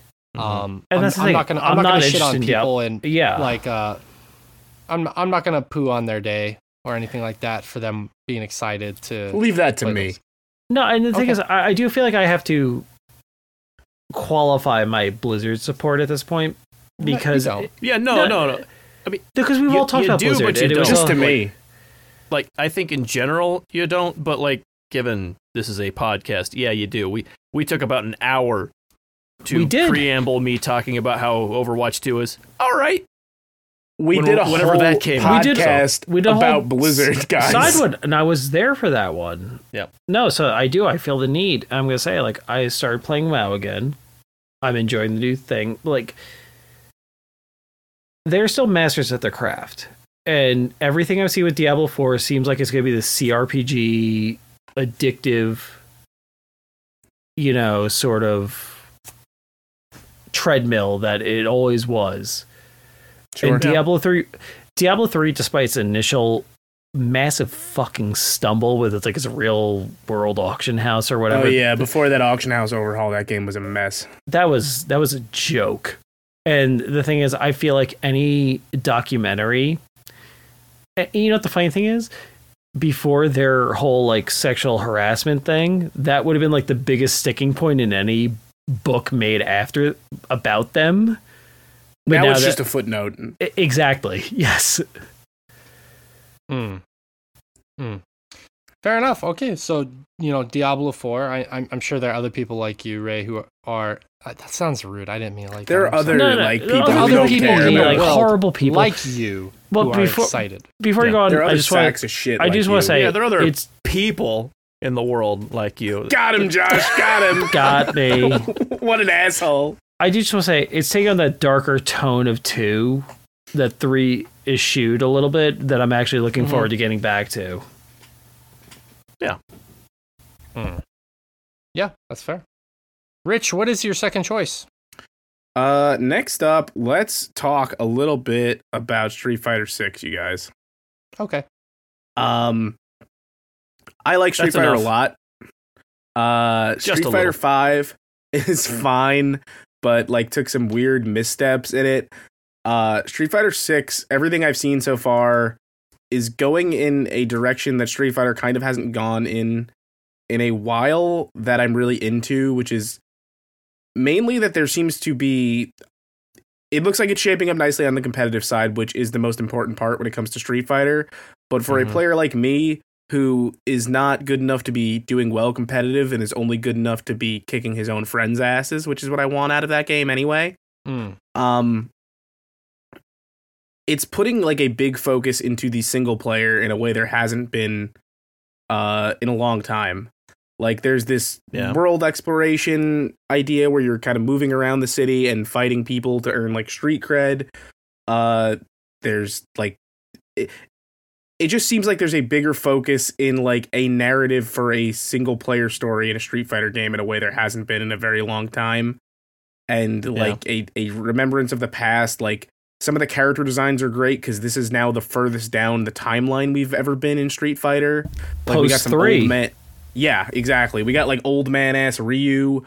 I have my fingers crossed based on some imagery we've been seeing that this might be the first Street Fighter to have Mike Haggar as a playable character. Um, it just like I have a personal. I really like Street Fighter, and this looks like the kind of mainline entry from Street Fighter I've been wanting since like Street Fighter Three. I'm telling you right now, Yeah. the reason why this will succeed, and I hate to say this because I love Street Fighter 4 dearly. This is the first post Ono Street Fighter game since Mhm. Street Fighter 4. I love Ono. I love his little Blanka figures. I love him dearly. I love his love for Street Fighter. But he was too slavish to certain design philosophies that didn't allow Street Fighter to evolve. And we're gonna I feel like this is getting past that. Mm. Yeah. I never really got into Street Fighter, but I will say the trailers and the designs of the characters and the the uh, levels that they're fighting in is really beautiful and really awesome looking, and that that alone has me interested to at least try the game out. I would say. Yeah. Also, let's be honest, the easy operator option that we haven't seen since Yeah. I think that GameCube release and Mhm. like is almost reminiscent of Pocket Fighter. Mm. Like you don't need to be a fighting game connoisseur to really get into it. You don't need to be like, I'm gonna get on the online scene and get I'm gonna get good. Mm. You just sit and have some fun with friends. Like if someone's playing Yep. EO and someone's not, you still then you're competitive still. That's great. Yeah, yeah, you stand a chance. You like it has it's that accessibility that makes a world of difference in getting everybody to get what they want out of this game. Right. Yeah. It's Josh, the- what was your what was your second choice? Uh, my second choice is the Big Catch, um, which is a kind of PS1 era platformer, but it looks like it's really influenced by the direction Mario has gone in the last few games of just the ridiculously tight and expressive platforming. Um, we, we've seen a few games do stuff like this, uh, like Hmm. the in the indie platforming scene, like uh, um, Demon Turf and and it, it seems like it's kind of making a comeback, um, which makes me really happy because it seems Would you like put nobody Tinykin in that vein as well? You think? ah ish. Yeah. Like the the movement's expressive, but you don't actually need it for anything you're doing in the game, so it it doesn't. Th- This seems like the focus is way more on actually needing to to use the full tool set uh, unlike Tinykin. Tinykin's it's a lot of fun to just screw around and jump and glide and uh, you know ride around in your little soap bar, but it's it's not Mm. necessary to do that. And this seems like it's really the focus um, Right. with something like like like Super Mario Odyssey, which has been kind of the high point of that. You can do exactly what you want with this movement set if you really learn how it works. Uh, type of gameplay. Um, and and anyway, it, uh, the big catch is kind of the gimmick here is you've got a fishing rod. You can do normal fishing in water if you want to, because why not? You, of course. Uh, but then you Water, also what am I, a hack? you know, you can use the fishing rod to catch stuff like certain, you know, objects from far away in order to interact with them from farther away. You can use it as kind of like the rope in Wind Waker. So not really like a hook shot, but like, oh, I can hook it on this thing and then swing, which then allows you to gain even more momentum in such a crisp move, you know, like really expressive movement system. Like that's that's a huge um additional layer of of uh expression just by having something like that. Um I, I I love that style of platforming, and I am really looking forward to it. And then on top of that, it's got again, it's it's of that sort of PS1 era with like really chunky, low poly type character models uh, and environments, and it it looks really gorgeous as well. Um, Mm. So yeah, I'm really excited to play the big catch when that comes out. It looks interesting. Definitely looks interesting. Um, this is one I was kind of surprised that nobody else had on their list. Um, but I know I know you guys are also excited for it. Um, Coffee Talk Two, Hibiscus and Butterfly, um, is the sequel to obviously the first Coffee Talk game. The first game was a huge surprise for me last year when I it finally came to Game Pass and I played it. I was so enamored with that game. I loved it, and I'm just really excited to kind of see the continuation of this story. To be honest with you, because the first one had a, a couple cool twists in it, and just seeing the way the characters interacted with each other in the story and whatnot, it's it's so minimal on the gameplay, but it's maximum on the vibes and the feel good. So I'm really excited for that game. Um, you know it it comes it kind of comes on the eve of a little bit of sad news obviously uh the the uh, main creator of the game is no longer with us uh so some other people who are working on the game with the main creator have taken the reins and continued working on the game and finishing it up kind of in his his honor. So that's i mean that's not really per se a reason to be excited to play it, but it is more incentive for me personally to want to play that kind of in the creator's memory.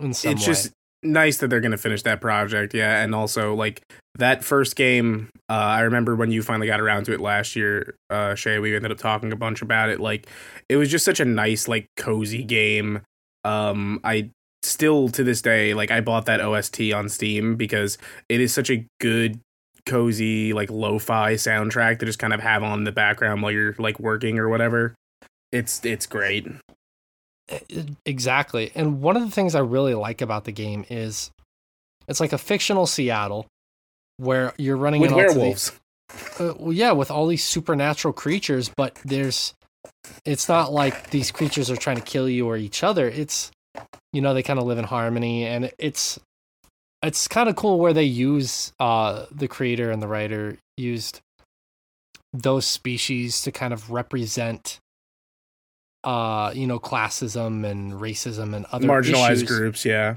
yeah in a non it wasn't an in your face way It's not very Uh, heavy handed, no. Exactly, exactly. So I, I'm excited to see how um, the the universe of Coffee Talk is expanded in the second game. Um, I I would imagine because the creator is no longer with us that this will probably the, be the last game, unfortunately, uh, in the universe. Um, so I'm ex- I'm just excited to see more. I just the story. I just wonder if they can match the weirdness of my favorite character from that first game, who is the mysterious astronaut who is like a galaxy existing within a space helmet.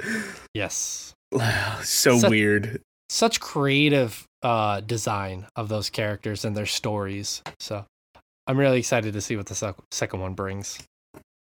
Uh, sure. Ray, your your next game you're excited for? So I guess this is my last one because it was I delivered Oh, the so first. so I was I was a little confused on that. So the Legend of Heroes games are two different. They're two games? different. Yeah, yeah. They're Oh, two okay, different that was games. my fault then.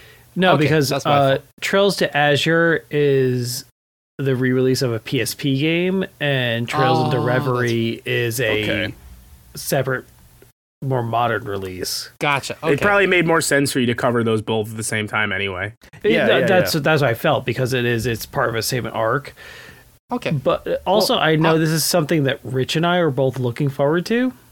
Well, I was I was gonna say before you go into that, then why don't we just do our third one and then save yeah, you- yeah. Let's Yeah. let's do Is that. that That, makes more. yep Okay. Yes. Also, I just, Okay. just want to say because I'm so old, when you guys, I just kept, kept on hearing coffee talk, and I'm sad that the Coffee creator talk.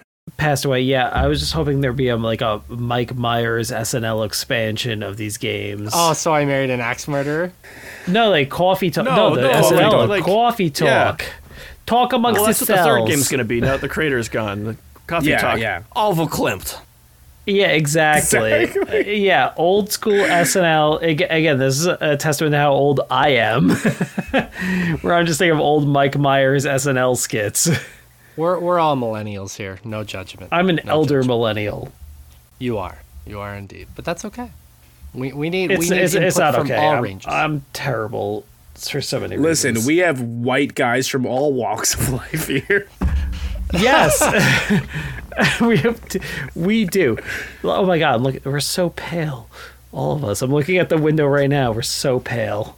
Hey, I got a pretty. I'm, I'm actually pretty red at the moment. I'm trying a new facial cleanser. and It's really drying out my skin. I was gonna say, it's like you just rub a lobster on yourself.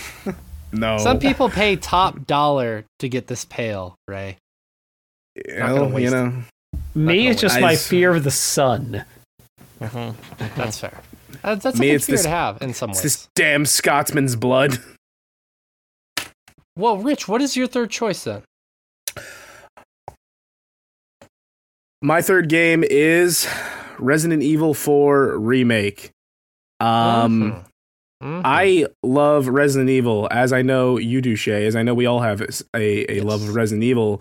Resident Evil 4 is my favorite Resident Evil ever. Like, period, hands down. The, the reason I liked Village so much, and I actually just recently replayed Village with that new third person, and I did the expansion and everything, is because Village is so similar to Resident Evil 4.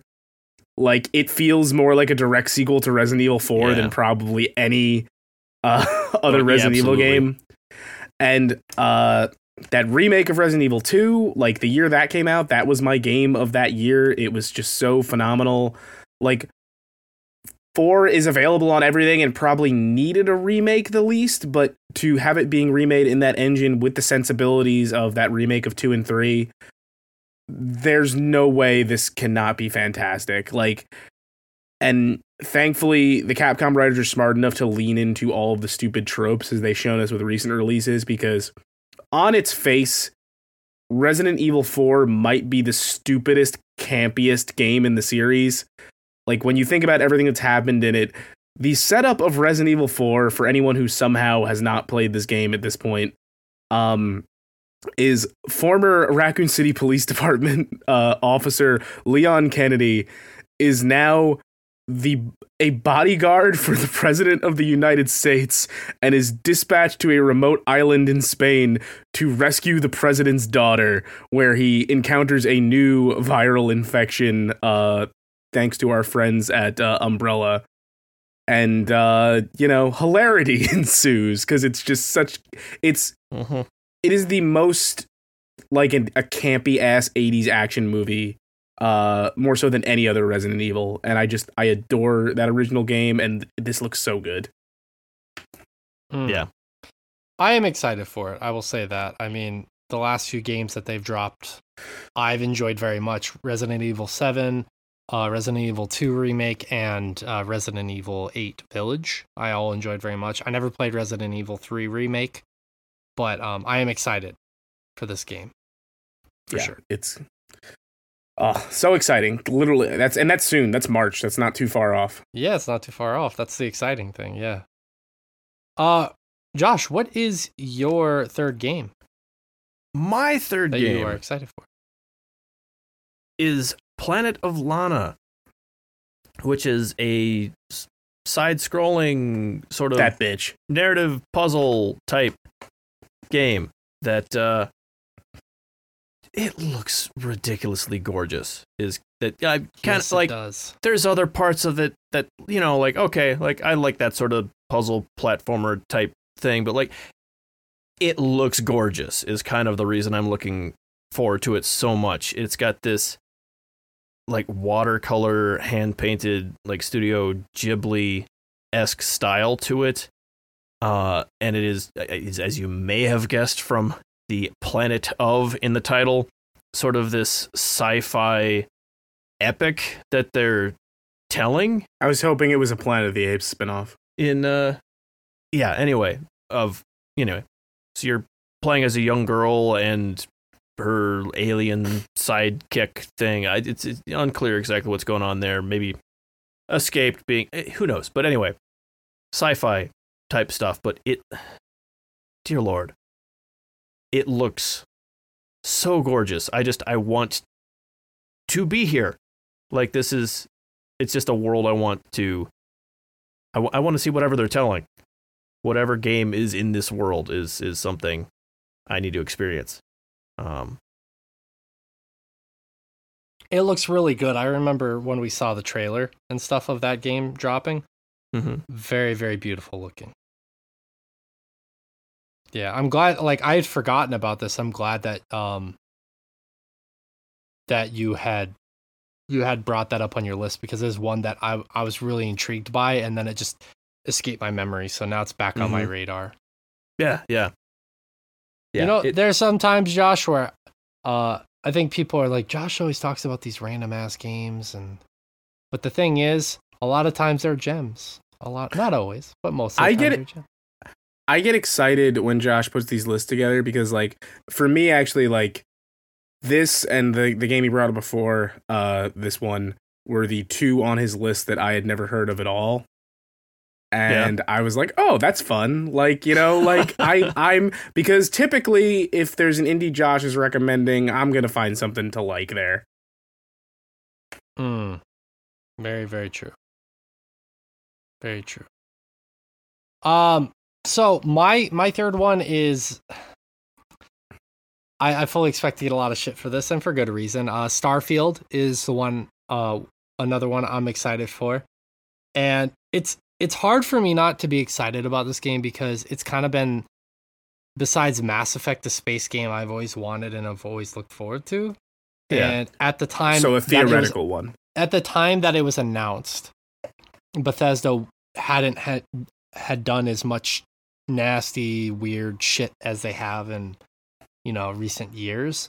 This is kind of like my fi- final like give them a chance to see if they can m- like capture that spark that they captured when Fallout Three and Morrowind and Oblivion came out. You know, I, I really so like this game hilariously broken games. and I'm okay with that. That's part of the charm of those games. I'm I'm perfectly okay. I mean, bugs in most games now can be used as exploits for uh, speed running. You know, I mean, uh, bu- bugs are bugs at this point, and with games as big as they are, you're bound to run into them. But I really want this game to succeed. Being able to go to over a thousand planets and them being incredibly interactive, which I know games like um or the game famous space game No Man's Sky. Yes, that game. Has No Man's Sky. that you can go to 14 quadrillion planets, but not No all Man's of them fe- th- not all of them feel as That's full the Polish name. as you would want them to. And I'm hoping that this game, obviously with a thousand planets, not every one of them is going to feel incredibly lifelike, but I just have weird but high hopes for this game, and I'm I'm just I I hope I hope I hope that it meets its potential. That's all I want to say about that. Yeah. I- I don't Cachet's expect got it Curious to. to see what happens hopes. with it regardless. Like whether it completely Yeah. face plants, I'm curious to see that too. So Right. Yeah, I think a lot of people are, and understandably so. Understandably so. If it face plants, I, I will feel bad for the developers. I will say that, but um, as in the people actually working on the yeah, game, yeah, not, yeah, not yeah, I got you. Bethesda as an entity. But This Yeah, game I will do- not face plant. It it, it will do I its most something basic job. No, there's something there. It'll do the most basic job, but from what I've seen in videos, the shooting, and let's be honest, Bethesda and shooting has always been. Who plays Fallout like a shooter? Who plays Fallout like a shooter? You just you go right to VATS, right? Hmm. Yep. That's Like- true. Oh yeah, yeah, yeah. Yeah. Uh, didn't we recently have this yeah, yeah, conversation? Rich and I. about- I'm pretty yeah, sure Rich and I had this this- conversation. in, I think in this chat was a, while ago. private, yeah, conversation the other night where uh, I I think I was talking about High on Life and how it's a bad shooter. Oh, yeah. Um, And Josh said, "Well, we give Fallout the pass." And I'm like, "Yeah, that's because Fallout has a button where you can immediately stop it from being a shooter." Uh-huh. and the thing is, Starfield, even in its trailers and its stingers and shit, the the shooting itself looks spongy as hell. Like it's like, Yeah. all right, So what does it have are- are- VATS? yeah, that, that that was actually gonna be what it does it have VATS. God, I hope it has VATS. Space Yeah. VATS. Mm-hmm. That's what they call it. Like, cannot like it was a placeholder name, but then they just went with it. Hmm. Mm. Okay, so let's get down to our last games we're excited for, and then we're going to get take a much needed break. Yes. Uh, Ray, what is your final game you are excited for this year? Oh god, what was my final game? I had it up here on this list. Uh, do-do-do-do. Assassin's Creed Mirage. Oh, Assassin's Creed Mirage. Yeah. I'm actually really excited about this game. Um, because you know what? I recently replayed a lot of the pre crazy open world RPG Assassin's Creeds. Like I played up to like through uh Assassin's Creed 3 re- recently. Um you know what? I'm all here for a city based closed in Assassin's Creed game. I'm Yeah. all for it. it's been a while. A return to form Assassin's Creed game sounds so good. And Yeah. you know what? I'm curious Ba- to see what that would even look like at this point with where it's gone. Where it's gone, in the and also, years. but also, it's cool that they're doing with the characters introduced in Valhalla, like Basim. Great character. I'm not gonna spoil anything that happens with Basim because Because some weird shit happens. yeah, a lot goes on, including a wolf T-shirt. Um, As Yeah. as Huh. weird as you, like, I don't know how much weirder it could be than you'd expect with a name like Basim. Tru- trust me, it's weirder than you'd expect. Okay. Um, like beyond weirder than you like. What if I started telling you what happened right now? You'd be like, "There's no way that's real."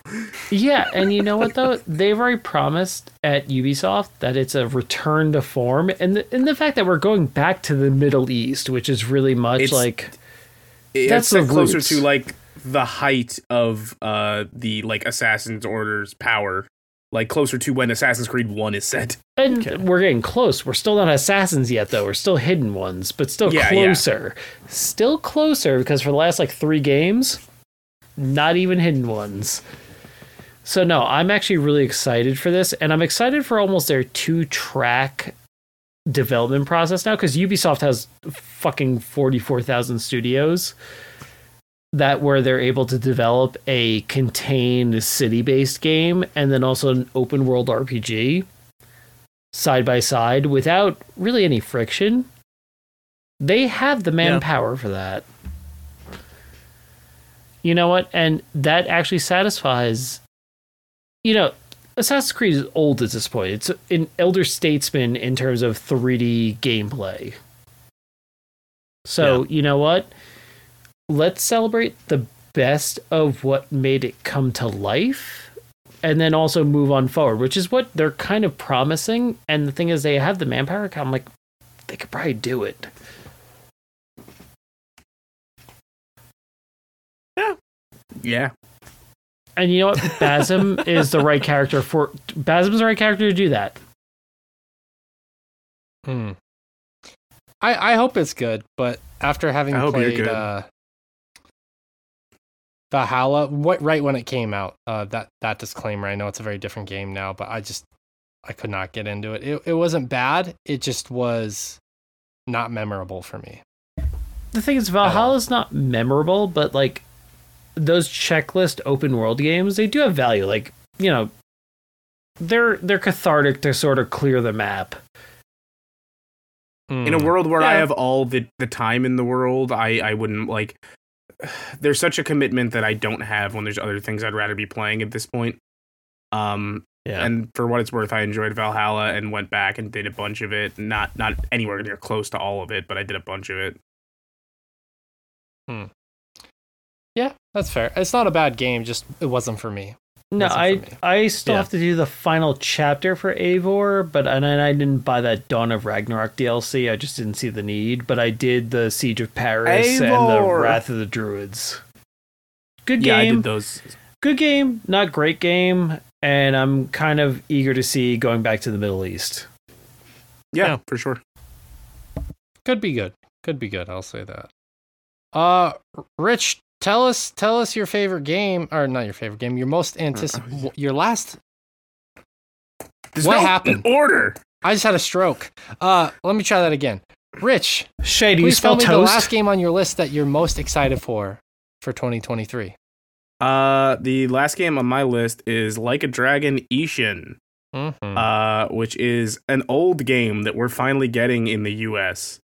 Um, it is a for anyone who doesn't who hasn't followed this plethora of news that we're now officially, much like Japan, calling the Yakuza series Like a Dragon stateside as well. Um, like a Dragon Ishin is a Yakuza side story that is basically almost like an anthology take on it.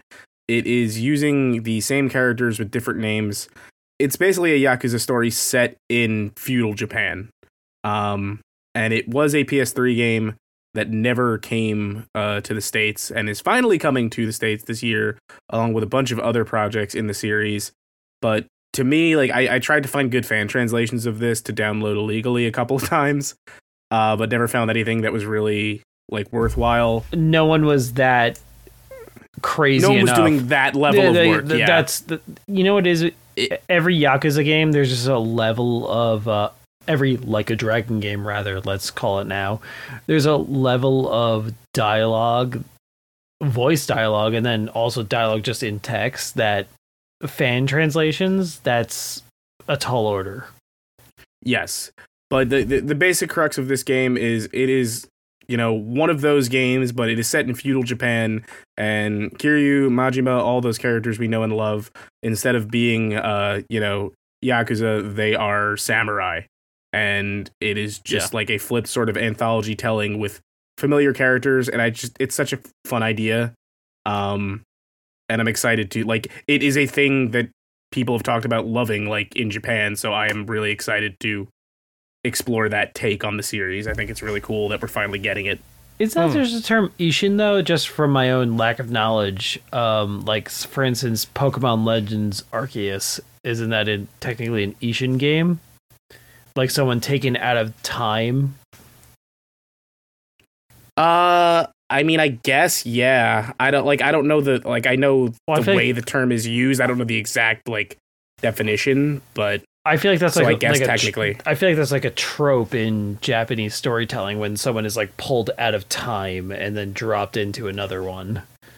into yeah, into a a past setting. Uh I think that's just an episode of Wishbone. Um that's that's that's my take. He wore pants. Yeah. I I like pants. Yeah, sometimes when it's cold. That's Hmm. that's a that's a critical take here. I like pants. No, but I like also pants. I guess I'm just building on Rich's thing. Yakuza, I'm really happy we're getting everything RGG Studio has had to offer over the years. Like Hmm. Sega is Yeah. finally seeing the overseas potential and is I feel like Yakuza 6 is really what started it. And then like a dragon, the you know the where we saw the JRPG version that finally had like English voice acting, and also we see like judgment and stuff like that. We're seeing the like in the best way the the the coming out party of RGG's work.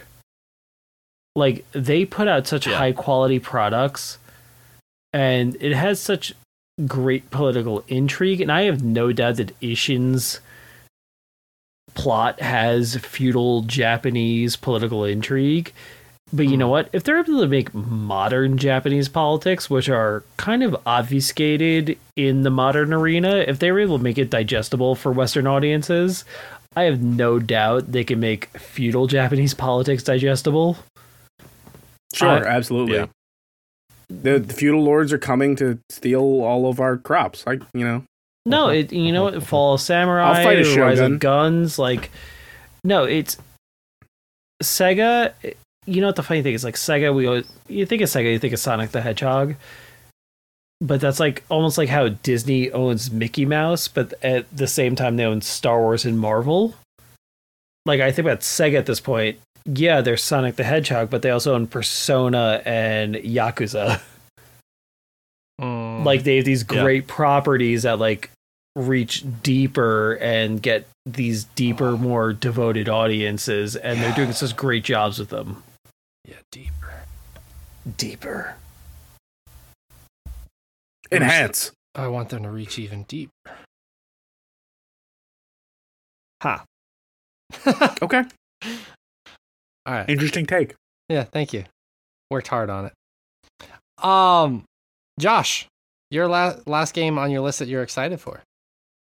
Yes, I am excited for Mina the Hollower, which is uh, Yacht Club Games' next uh, IP that they've uh, just just released a Kickstarter for this last year. Um, that is a sort of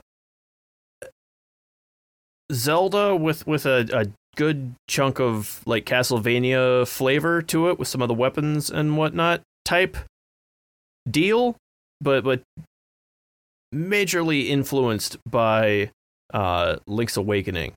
Uh, Yeah, just that sort of Game Boy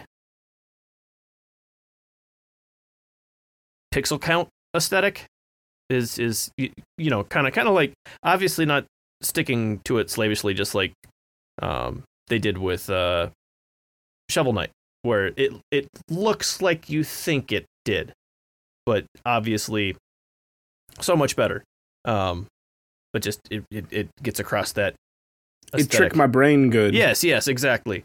Um, it's that, but instead of it being a really tight platformer, a la Mario, they're they're going with Zelda this time, and they're they're making their Zelda game. Um, and anyway, you you play as this cute little mouse who are you are a hollower, which means you you dig, and you've got a lot of attacks that will like let you kind of dodge stuff while digging underground and then popping up and attacking again. That looks really cool, and it also looks like they are putting a lot more focus on how that combat feels than a lot of the older Zelda games did. Um, like the combat in a lot of those old games was serviceable, uh, but it was not the star. Um, everything they've showed off so far from Mina the Hollower looks like that combat is way more front and center. Um, not like they're giving up on the puzzles. Uh, it, it still Hmm. looks like that's going to be an important part of the game, but not. It doesn't look like that is just kind of getting all the attention and the combat gets overlooked. Yeah, they're trying to make a well-rounded game from the look of things, like Yeah, yeah. everything getting equal attention. And frankly, as far for my money, I am in for whatever Yacht Club wants to do. Like oh, they have exactly. instant goodwill with me. Same, same. Yeah, it's yeah. I, I'm excited for anything that they do. So I'm excited for this game as well. I'm glad it's on your list. Oh yeah. Yeah, it's I would have had to move list. something around if it didn't appear on you. When you said, I'm like, I can't believe I forgot about that one too. Exactly. Um, the final game on my list is uh FIFA 24. I am Shit, Very- I forgot about that. yeah, it's coming out. well, at least it's on your list. That's good. That's good. Yeah, yeah.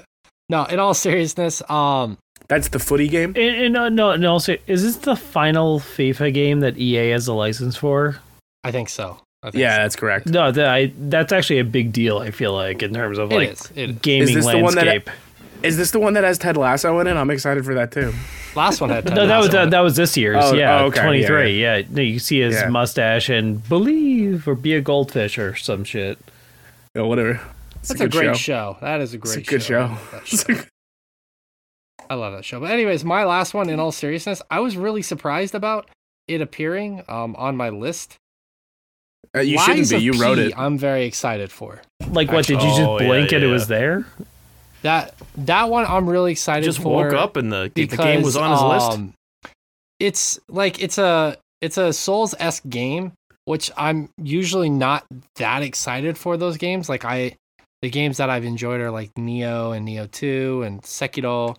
I ha- I enjoyed my very short stint with Bloodborne, and um, so they're not the like the biggest uh or most hyped games for me per se. The the Souls esque games, but I really like the setting of this one a lot because it's kind of set in the uh I I think I think I'm going to pronounce this right. Belle Epoque time period. Uh I can't do the French accent, but the Belle Epoque uh time period, which is a very big departure for a Souls S game. A lot of them are kind of like this gothic stylized uh, game, or as Yeah. in like the in in the case of Nioh and Sekiro, is more of the Japanese mythological setting. As yeah. I mean, um, we're gonna see another game. I think it's called Wo Wo Lang, which is gonna be Wo Long. Wulong, whatever, whatever it's whatever it's called is Chinese mythology. But this game is it it just it, it's a cool looking Souls S game to begin with. But the fact that it's like you're seeing this kind of like industrial revolution setting in some ways, um, it's just a really cool setup for a Souls S game because you could have these like clockwork creatures and everything. Um, and it seems to have a very interesting premise plot wise because it's loosely based off of Pinocchio. And so, so Mhm. I, I, this is just a game that um when I saw the trailer for initially I was like, wow, I'm actually really excited for this, and I was really surprised by it, my excitement for it. So yeah. I'm I'm excited to play this game whenever it drops. I think it's gonna be fun. Yeah, you know, it, it looks solid. I, I've in, been intrigued by everything I've seen from it so far. I'm kind of curious how they're going to. Wh- What's going to be new with it, other than just the setting? Um, Right. Just because there's there's there's room to do some neat stuff with, you know, that kind of marionette idea. Um. Mm. So I'm, yeah, I'm, I'm wonder- curious. I, I, I, I wonder I, I want to see more. I wonder if they'll play into the because this is, this takes place during a time period like right before World War One, from the 1800s to about 19 the 1910s. That if they'll like have weapons that are predicated on the technology of that time, Yeah. you know, like interesting clockwork swords and things like that. Mm-hmm. It's gonna be fun. It's gonna be really interesting to to see if again, kind of what I said with Starfield, if the potential for this game is met. Because I think there's a lot of potential here. Yeah. Absolutely. All right, well that's it. That's our lists. Uh, that was, that went on considerably longer than I expected it to, but uh, we have arrived at the point where we are going to take our first commercial break. So uh, we will be right back after these fine messages. You know, Shay, Josh, when I listen to the Chompcast, I don't just listen to the Chompcast. I be What do you chomping. do? I be chomping. You be chopping. What do you mean? You know, I chomp it to the east, and I chomp it to the west, and I chomp it over to swordchomp.com, where I listen to the Chompcast. Oh shit! What else can I find there? What's at swordchomp.com? Uh, at swordchomp.com, you can chomp over to the east for episodes of the Chompcast where we talk about video games. Or you can chomp over to the west for Chomping After Dark, where we spoil comics, movies, even video games themselves. Hell yeah! You know, one time, I was listening to the Chompcast in the back of a car, and a police officer comes over and he knocks on the window, and I roll it down, and he shines his light on me, and I say, I be chomping. What did he say? Uh, he was breathless. He didn't know what to say. You know what I would have said? Tell me.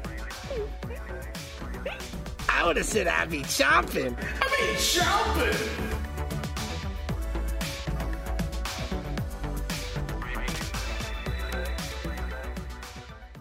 Hey, y'all, we're back now. We're going to talk about some games. Uh, and basically, the this is going to work a little bit different than we've done in the past. We've been off for a month and a half, and this is kind of the back end of the show. So, I, don't want to say off for a month and a half. We we were doing our game of the year stuff. We haven't really talked about the games we've been playing for the last month and a half.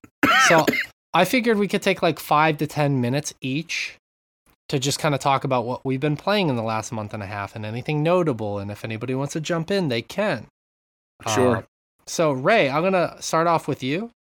Um, same order as we did with the the other discussion.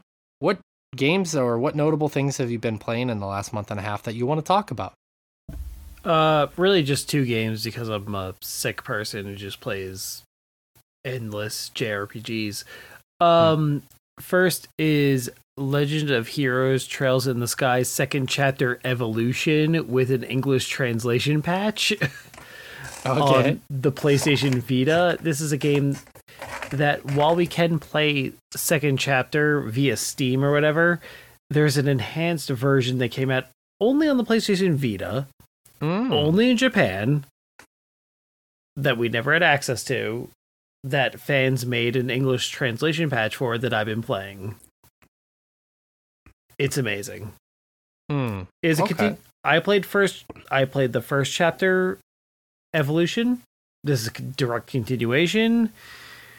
If you try to access some of the DLC on an American account, the game seizes up, which I got used to. So it's just like, you know what? Just play the game as it is. Great game still. Add some stuff that you do not get in the um, Steam ports the Steam Hmm. ports are inferior to these Vita ports. And unfortunately, no one has made decent Vita emulators uh to where the only really decent way to play Vita games Mm. is to play it on a Vita. Fair point. Fair point. And the other game, Yes. because I have a problem, is World of Warcraft Dragonflight. Oh, okay. Yep, yep. yep. I just hit uh f- my first max level. I hit level 70 even though I at some point the level cap in World of Warcraft was like level 120. They did a rollback. I hit the level cap earlier today for my main character. I have to say just the new mode of flight that they've introduced is the most fun I've seen in MMO in a long time. It's skill based. It is. It's new. It's different, and it offers variety. And also, they, they offer like leaderboards in terms of like dragon dragon flight racing. So like. If you're still willing to get into World of Warcraft because it's an 18 year old game at this point, 18 years old. The, you know, the, this game went to prom. Like, Mm-hmm. And it got laid. This he- yeah, he got this game with. fingered a chick in the back seat. yeah, exactly. And you know what? It got some dragon flying out of it, and it's a lot I want to take this. I want to take this game out behind the middle school and get it pregnant. No, at this point, it got taken up behind high school. Oh yeah, that's fair. And let's be honest, Rich, you and I, where it got taken out was Crest Hollow Country Club. Yeah, that is what passes for classy around here. Exactly. So you know what? It's been a I lot fucked of in fun. that bathroom. That's upsetting. Yeah, it should upset you. Hmm. No, but World of War, World of Warcraft Dragon. Sorry, it's just, he just Rich just fucked me up. Wow, Dragonflight, a worthy expansion, and you know what? They stumbled in the last couple ones. This is a really a return to form. Good, good. Yeah, that Hmm. th- those last two were misses from everything Oh, I've heard from severe my few friends who managed to, you know, muscle through all that. Anyway, I dipped out of all of Shadowlands because of how bad the previous one was. Yeah. Hmm. That's fair. Cool.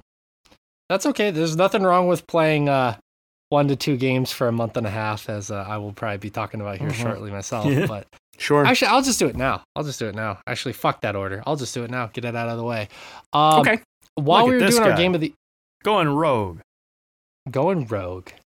Uh, while we were talking about our game of the year shows, I was sick of hearing about Vampire Hunters, and then lo, lo and behold, Vampire it was put on mobile for free. Survivors. Vampire Survivors. Thank you. What did I say? Vampire Hunters. Yeah. Yeah. Where Vampire Survivors. Thank you. Anyways, uh, so I w- I down after it was announced for free, after it was True. announced for free on mobile, I was like, I was uh talking with some students and watching them in their their club, and um They told was- you not to do that. and I was I was bored and I was like, you know what, I'm gonna download this this game um just for fun. Cause we were talking about mobile games like some of the students and I were, and I was like, you know what, fuck it, I'm just gonna download this stupid ass game and see what it's about. And I became obsessed with this game. I fucking love this game. Um I I re- I have to eat crow here. I talked a lot of shit privately about these guys constantly talking about this game. I understand why now. I got Yep. fucking obsessed. I told I told them privately that um I downloaded the game. I was playing the first few days. Like the first day I was like I don't really get it. And then the next day I was like, "Oh shit, I really want to play this game right now. I really want to play this game." And uh, a few days later, I woke up in the middle of the night because I wanted to play this game. So I, I literally woke up at like 1 a.m., just played it for an hour, and then went right back to bed. That's how addicted I was to this game. I absolutely Yep. love my time with it. Um, played the shit out of it. I haven't played the DLC yet. I want to save it um, for a little bit longer down the road, just because. but you have been to the Bone Zone. yes, Rich. I've been to the Bone Zone, Excellent. uh, and um, that's right. I I yeah I very much enjoyed this game. Uh, it's a it's definitely a great game on mobile. It's an easy way to kill time uh, if you're into that sort of thing.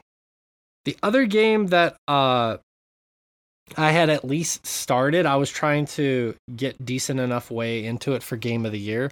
I was I had talked about it. I was not able to quite get into it as far as I wanted to. I pretty much just played Elden Ring for the past month. That's pretty oh, I much never heard of it. it's pretty much all I've played. And it's Elden what now? it's interesting because I I don't normally get that into Souls like games. Just because they piss me off, they frustrate me, and then I fall off of them because there there is a high learning curve. Um, it's just it's like an investment. It's a huge investment up front, and it's one that I just have never Yeah. been willing to stick with. And this game, because of its open world nature, has allowed me to get into it. It's incredibly accessible, which is something I talked about in our game of the year shows. But Mhm. I just I've gotten so into this game now that I am literally doing every single thing I possibly can in my first run through of this game because I want to see everything. It's the same feeling that I had with Breath of the Wild, um, many other open world games like Fallout 3 when I first played that game, uh, Oblivion. I just want to see every location. So I am going literally everywhere, fighting every single boss I can. And um, I've just become so enamored with this game. It's it's a great game. Um, I'm running a confessor build. I've been running that, and um, I've been for a while now. I've been running like Lhutel the Headless as my spirit ash, and I recently got the uh, Godslayer's Great Blade, which is beautiful ass weapon. I love that weapon. Um, recently got that, but I've just been loving the ever loving shit out of this game.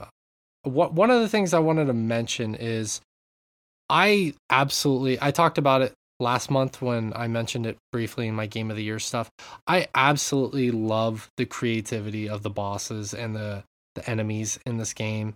Uh, some of them can end up being samey at times. I, I will admit that, but I like some of the the bigger bosses that you fight are just incredible, and I love them. Yeah.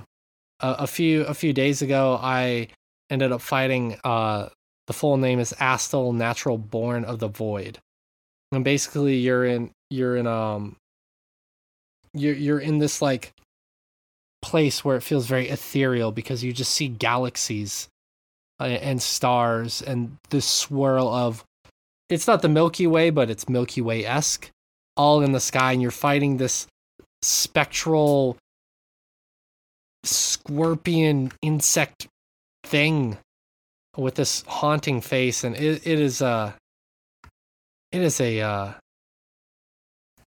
it is a great interesting boss fight. It was very creative very difficult. Absolutely loved um facing off against that but yeah i've just i've really enjoyed my time there have been times where i really hate the challenge of this game um at times uh fighting the which one was it the godskin apostle in in the underground part of the tower was brutal for me fighting those two gargoyles was i know that's a, a trope in dark souls games Oh, i i fucking hated We love a good gargoyle. I do not. I fucking hate gargoyles. Um, now, but yeah, I I will say overall, I've really really enjoyed my time with this game. Obviously, I'm still playing it this long. I still have a lot to do in the game. If I'm being honest with you, I'm probably going to be playing it for at least another month. But um, I want to do everything in this game.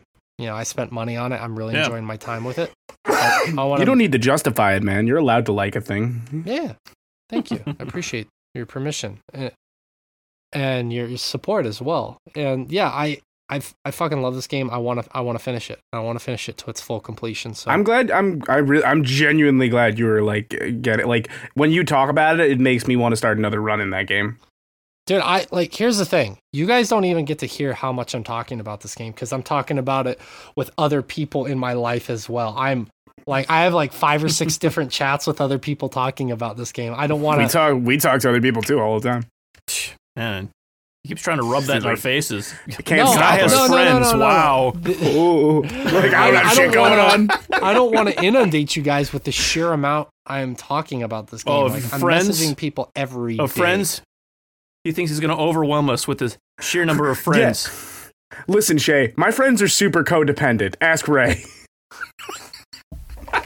Oh my god, no, no don't don't ask me. It's Uh, don't bring. Don't bring up that story I told you. No, it's, it's really. I, you should be thankful I can't rehear the story you told me right now. It's. I have no doubt it's super weird. yeah, I'll tell it after the podcast. I do not want that recorded. Yeah, please do. Please do. I'm curious now, but um yeah, this it's been it's been a really fun game. I'm really enjoying it. I'm I'm enjoying all the little secrets and everything. Very very very much worth my time, worth the money I spent and uh yeah, I'm going to be I'm going to be talking about it and playing it for another month at least. So I'm going to as the kids say, tally ho. Uh anyways. That is exactly what the kids say. Thank I you do. for. I'm pretty sure. Yeah, yeah. Thank you for. You are so plugged in. Yeah, y- thank you for getting right Guy on with the his pulse of friends the and youth his and his slang that ge- the kids use. Of the Gen Z and their tally hoes Yes. and their Excelsiors. Every day when school's closing out for Ray, he's like, "All right, kids, have a good weekend." And they go, "Yeah, the bell, tally ho!" And then yeah, no, they go Ray ho- holds up his teacher's pointer stick and says, Excelsior! exactly And they every run home. single fucking time. Yes. As it should be. But, uh, Rich, what have you been playing the last month and a half? I'm sure sure. a plenty. Um, I've been playing a few things. There's really only two things I want to talk about uh, briefly. The first of which is I played a shit ton of Marvel's Midnight Suns. oh, yeah. Um, that game is fucking great. I already bought the season pass for it. Uh, for anyone unfamiliar, it is uh, Firaxis, the XCOM folks. This is a Marvel uh, tactics RPG with some deck building elements. Um, and also as another fun element added into, there's some Persona ass DNA in this. Um, really? Okay. yeah, another another th- uh, thing I really like about it, which is kind of it's using the Midnight Suns, which understandably I think a lot of people will not be familiar with that particular Marvel team, um, and they're allowed to take a lot of liberties because it is a very underutilized Marvel team. Uh, the Midnight Suns are basically like the sort of supernatural Avengers of the Marvel universe. Um, you get a pretty wide collection of characters in this, though. Not all of them typically associated with that team. You get those you'd expect, like you know, Ghost Rider, Scarlet Witch, um, Blade, but then also you know, Captain America, Iron Man, Wolverine, Spider Man. Um, and the way the game is basically structured is you it is set and there's an exploration element where you're playing as a new character who is sort of bringing this team together, create a character you make.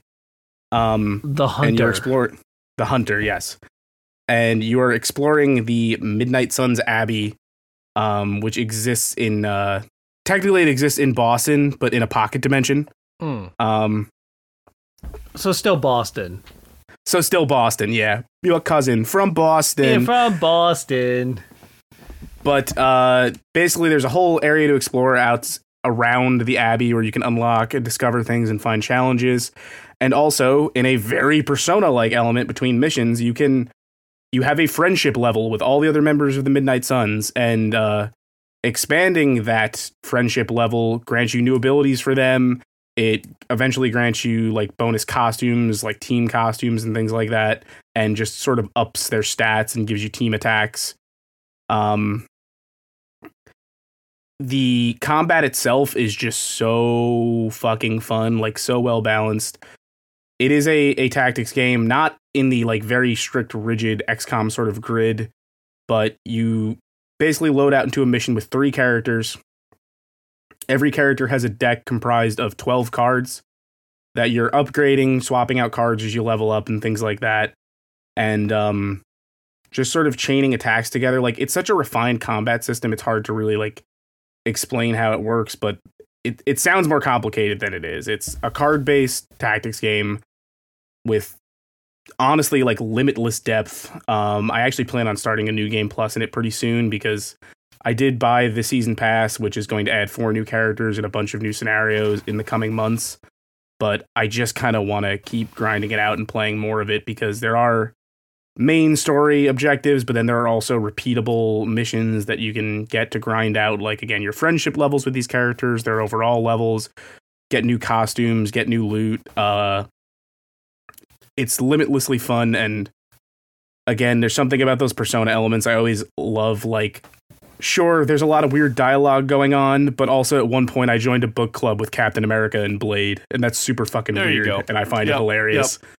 Like in their fun. off time between missions, it's like I'm discussing Sun Tzu's The Art of War with Captain America and Blade. You know what? Though? like like, like how you brought up the persona elements, but I, I I haven't played this game, but I gotta say that the Abbey specifically, even more so than Persona, almost seems like Fire Emblem Three Houses.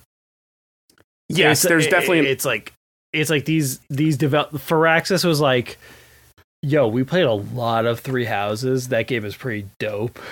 Mhm. yeah, there there's definitely a lot of that in there. A um another thing I, I kind of want to bring up on the heels of this is one of my favorite pieces I ever wrote in my time at uh, Destructoid years ago was in what I thought the perfect X Men game would be, and it was basically like, hey, they should make an X Men game that is Persona. Um, and now it kind of makes me go like. They should make another one of these games that's just set at Xavier's school, like so Firaxis should you're, do. uh, You're Nostradamus. in some ways yeah because this is probably one of my favorite marvel games in a long time like i to some degree this is kind of what i was asking for uh i just wasn't expecting them to do it with this particular marvel team like i thought X.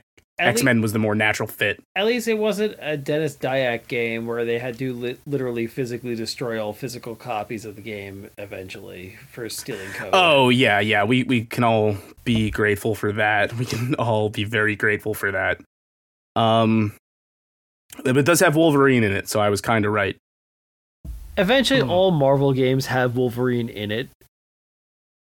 It's like a natural, like no matter what it is, like Avengers Wolverine, X Men Wolverine, Spider Man Wolverine. I mean, one of my also yeah there's there's a good collection of like really fun and referential skins in this game but i wanted to point out one of my favorites that i just uh towards the end of my play had unlocked for hulk in this game is uh there's a maestro skin which for anyone who doesn't know that hulk storyline it is the storyline where hulk basically kills everyone and goes ballistic but they made one for this game that is not just that comic book skin it's very specific to this version of the Hulk. So basically, it's him with the beard in full Maestro gear, but he's wearing something from every member of this team in particular. Like he's Oh. wearing Ghost Rider's skull around his neck. He has Captain America's shield as like a pauldron. Uh, like it's it's a very cool design. That's neat. That's Uh, but yeah, that game, fucking great. Uh, surprising. Like with Firaxis pedigree, it's not really surprising. It's just I never would have expected them to make a game about the Midnight Suns. Uh, and it kicks ass. Don't worry, guys. Morbius DLC is coming soon. That's not a joke. That's really coming to the game. Uh, it's Morbin time. It's not Morby you. It's not Morby me. It's Morby It's us. Morbi us. Morby we. Uh, sometimes more be we. Uh, and the other thing that I am still playing right now uh, is Final Fantasy VII Crisis Core Reunion, uh, which is the remaster of the Final Fantasy VII PSP prequel. The protagonist that did not invest in LifeLock, so someone stole his identity. Mhm. Yes, Zack Fair should have invested in LifeLock is the point, but um it's great that this came out is what I'll say because this game is fantastic of like all those weird Final Fantasy 7 spin-offs that happened like the whole A game, B game, C game thing they did years ago uh, Yeah. to expand the universe of Final Fantasy 7. I think Crisis Core is the one that is one, it adds some interesting stuff to the mythos, and two, it is a genuinely good game. It's the only. It is a- it's the only. Dirge of Cerberus is trash. I remember Agreed. because at our shared old job, probably before you even worked there, I beat it in one setting, one sitting. It was on the PS2. It was awful. And It's not a good game. Advent Children is an abject mess. It's a commercial for a phone. Um, Yes, but yeah, this this one is a genuinely good action RPG that was trapped on the PSP. It was never even released digitally, so you couldn't get it on like a Vita if you had that even. Um, UMD son. but now it's on everything. You can get it on your Switch. I'm playing it on PS5, and having that game, playing it in an up to resolution on my big TV and with a proper controller, just further reinforces like what a good action RPG it is. Even if you do uh, get a little sick of hearing initiating combat mode every two seconds. Conflict resolved. Yeah. Yes. Uh, but I'm I'm gearing towards the tail end of that. Uh, great game. I think it also, with the way Final Fantasy VII Remake appears to be going, it's even more important to kind of have an understanding of these events. Yeah. Uh, and if you haven't played the original and why things are going to be different, if they are going to be different in Remake going forward. Um, it is there's some real points where the the writing is real early aughts in terms of like m- melodramatic bullshit. Like when we're talking about like Zack, what does an angel dream of? Like Yeah. Yeah. it, but uh, Hopefully, people have been inoculated to that from Neon White well, last it's one year. of those things. Also, we can have look we at properly it. meditated on what does an angel dream of? Do we have Uh, a real it's to be human. He Thank gives you, the answer. It's So to thank- be. It's to be you. human. So we have the answer. Yeah, the answer is to be human. That's beautiful. Uh, that is so early on. thanks. Angeal. Angel. And Yeah. also, tell me about a soldier's honor. Oh, protect your soldier honor, right? but uh yeah, I mean I still that that game is still great. Like I was not wrong to remember that game fondly and having it be in a place where you can play it more easily now is is fantastic and it's definitely worth yeah. checking out Also, if you haven't ever played it. I just which want- I'm sure there's a ton of people who I haven't. I want to ask just for my own edification. Tseng's Tseng from the Turks is little digital. D- Does that summon the helicopter? yes. Oh, okay. Yeah. So see, I remember enough about that game, and Tseng's roulette attack, yeah, Yeah. summons a helicopter. and I feel like Tseng was actually a really standout character for that game. I feel like he was such a big character in the original FF7 that where he he, is- really comes into his own. I think all of the Turk characters that are featured prominently in Crisis Core are like humanized in a good proper way. Yeah. Like That's- Tseng is more than just like some brooding leader of the Turks. Like he is actually Zack's friend and he uh Cissnei, who is not in Final Fantasy VII proper, is an interesting character who is a, a Turk member. And, and you know what? I feel like this is actually almost a primer for someone for people, you know, younger people who didn't get to play FF7 in 1997. The Turks were kind of throwaway, like not joke characters, but they were bit players, and this the expansion of the lore of the universe actually made them a lot more fleshed out in a way that was worthwhile. Like they were cool Yeah. characters. Like and you learn a lot about them and that's why I'm kind of hoping that you know that delayed uh mobile version of the whole saga. Yeah, I'm hoping a lot of people get to see like almost like a unified version of that because FF7 has a lot of cool ideas and a lot of cool concepts that got explored in disparate settings because you look at like PS1, PSP, and a fucking DVD and the PS2, like there there's a lot going on there. Another interesting thing that I, I think is important to the way they're expanding the narrative with the remake um, that Crisis Core explores, at least in its early hours, is the war with Wutai. Uh, because they're touching on it a bit more in remake because they imply that like Avalanche has ties to Wutai. Um, and Oh, that's, that's Crisis that Core- ties into the remake. Yeah, that's a big yeah, deal. yeah, because Cri- Crisis Core actually explores in its early hours that yeah, there was a war. Like Shinra was at war with the nation of Wutai, and like the early missions take place in Wutai with you, you fighting off soldiers and like sieging this fortress. And like that's not the main point of that game, but it does explore like why does Soldier exist? Why is Shinra so heavily armed? It's like yeah, there was a war. Well, it also sho shows how Yeah. Zack cuts his teeth, as it were. Yeah, How he has his, you know, the basic sword before he gets, you know. Yeah. You have the soldier sword, and then like about I want to say about six hours into that game, you finally get the Buster sword, and combat actually changes quite a bit once you do get that because it's a slower weapon with like stance changes and stuff. It's, it's slower, but also, you know? It's nice to see how PSP games, P- the PSP was really like an important system that I feel like is only just sort of being mined for nostalgia. Like, we're starting to see, mm-hmm. like, Sony put a lot into that handheld. It's almost For sure. In a way that's nostalgic whereas the vita was more like we need to eject things from the vita like persona 4 golden and stuff like that and you know assassin's creed liberation. Like it, they need to be like not to be joking liberated from it. Psp is like let's remember it. As opposed to let's escape it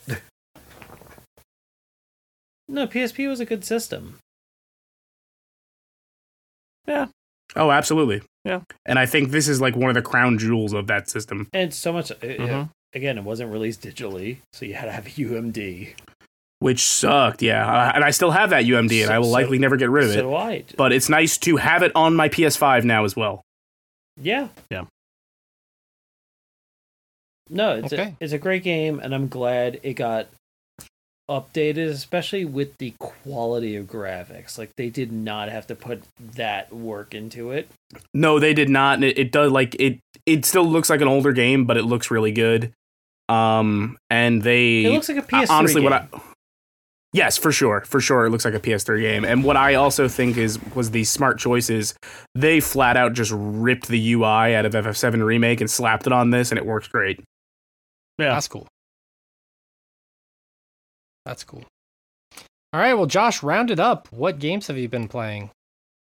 Keeping sticking with this theme of we've only played two things in a month. Um, I have It's not true at all, but those were the two I wanted to talk about. Yeah, yeah. Well, exactly. It's, wh- whether it's true or not, that's what we've got. It's it's a thing. It's, anyway, um, I have played Melatonin, which is a game I've been waiting for for a while. That came out while we were doing the game of the year stuff. Uh, that is a rhythm heaven like, um, Sold. with like a really chill vibe where you're essentially playing the different dreams that some guy has at night and so you know all the all the visuals are like kind of you know just dream logic like nonsense um type things like um, like eating a ton of fast food, like to the rhythm of stuff and and and whatnot. Um, really good um, music to go with it. Like it's it's it's got a really strong beat, which is kind of what you need for for this style of game. Like it's it's really easy for the rhythm to get lost sometimes whenever you're not actually really focusing on the groove. Um, the music really works well in this game. Um, the uh, the the art style, like I mentioned before, uh, well, not really mentioned. I kind of setting is what I mentioned, but it is this, uh, like oranges and pinks and purples, uh, like uh, just like just like dreamsicle looking palette to it that is just super cool and fits with that whole just chill atmosphere they're going for. here. Right. Um, Right. it's it's super relaxing. The the the vibes are great. Just all the music. It's it's a great game just to sit down and chill with. Um, it's fairly short if you're just gonna go through it, but I think usually rhythm games are more about oh I, I want to like get a perfect score on this level or whatnot. Um, at least you know that's that's kind of been what this genre does a lot. Um, I think it was like ten or fifteen dollars. So that might I know that might bother some people because it's like I it took me like an hour to get through all the levels. And I know that's gonna bug some people, but that was to get through all the levels. They still have hard modes and like um I'm gonna want to go back and get perfect runs of them. So I'm gonna be playing this game for significantly, significantly longer than an hour. Um, Hmm. But depending on, I mean, you probably already know based off of everything I've said so far whether you want, you know, a rhythm game in your life. But yeah, Yeah. that's yeah, the the thing is with those games like sometimes when you beat a game and you're like oh that's going to be my comfort food for the future so you'll play Oh, yeah, multiple yeah. times but like we talked about so many times on the show 10 to 15 dollars is two drinks at starbucks depending on the place you live or Yeah. it's it's about the same price of admission for a movie theater movie not that people are doing that as much as they used to but yeah, no, no, um, I, I don't think it's an unfair price. I was just wanted to mention that in case someone's like picking this up on a whim because oh that Right. sounds kind of neat, um, hmm. or whatever. Like I yeah, I don't. Upfront is kind of my my my thing there because I. It does feel a little on the light side content wise, even compared to some of the other games in this sort of genre. Um, Hmm. It's it's important to know what you're getting, but I Yeah. agree. I don't think I don't think that's an unreasonable asking price. Yeah, yeah. Uh, especially given everything else there. Like the the art is great, the music is great, the animations are nice and snappy and go with. Yeah, it's got a hell of a look. going Yeah, yeah. It's it's really cool. The the main character is just Saitama looking motherfucker. Like he he's he's yeah he's great. Hmm. You're great. Okay, all right. Next game number two. Since we all only played two games, um, It's true. Is You can't prove Shark. that it's not true. Yeah, yeah. Oh, you finally played Card Shark. I, finally really want to hear Card about this. Shark. Yes, it's one I've been. It's been sitting on my list for forever. Like it's. It looked like my sort of game. Um, Card Shark is a. I guess. Memory slash dexterity game, a la something. I'm trying to think even what even what to describe it like, but um, basically you are a card shark working with you know another con man partner to rip people off uh in the um like right before the French Revolution era and I'm completely blanking on what that era is actually called but anyway like right before everything starts going sideways so you're you're the uh Right before they The- roll out the guillotines. yeah, yeah, yeah. You're the protege of this old, um, getting close to retiring con artist, and you're following him around and helping him with different, uh, sleight of hand and whatnot.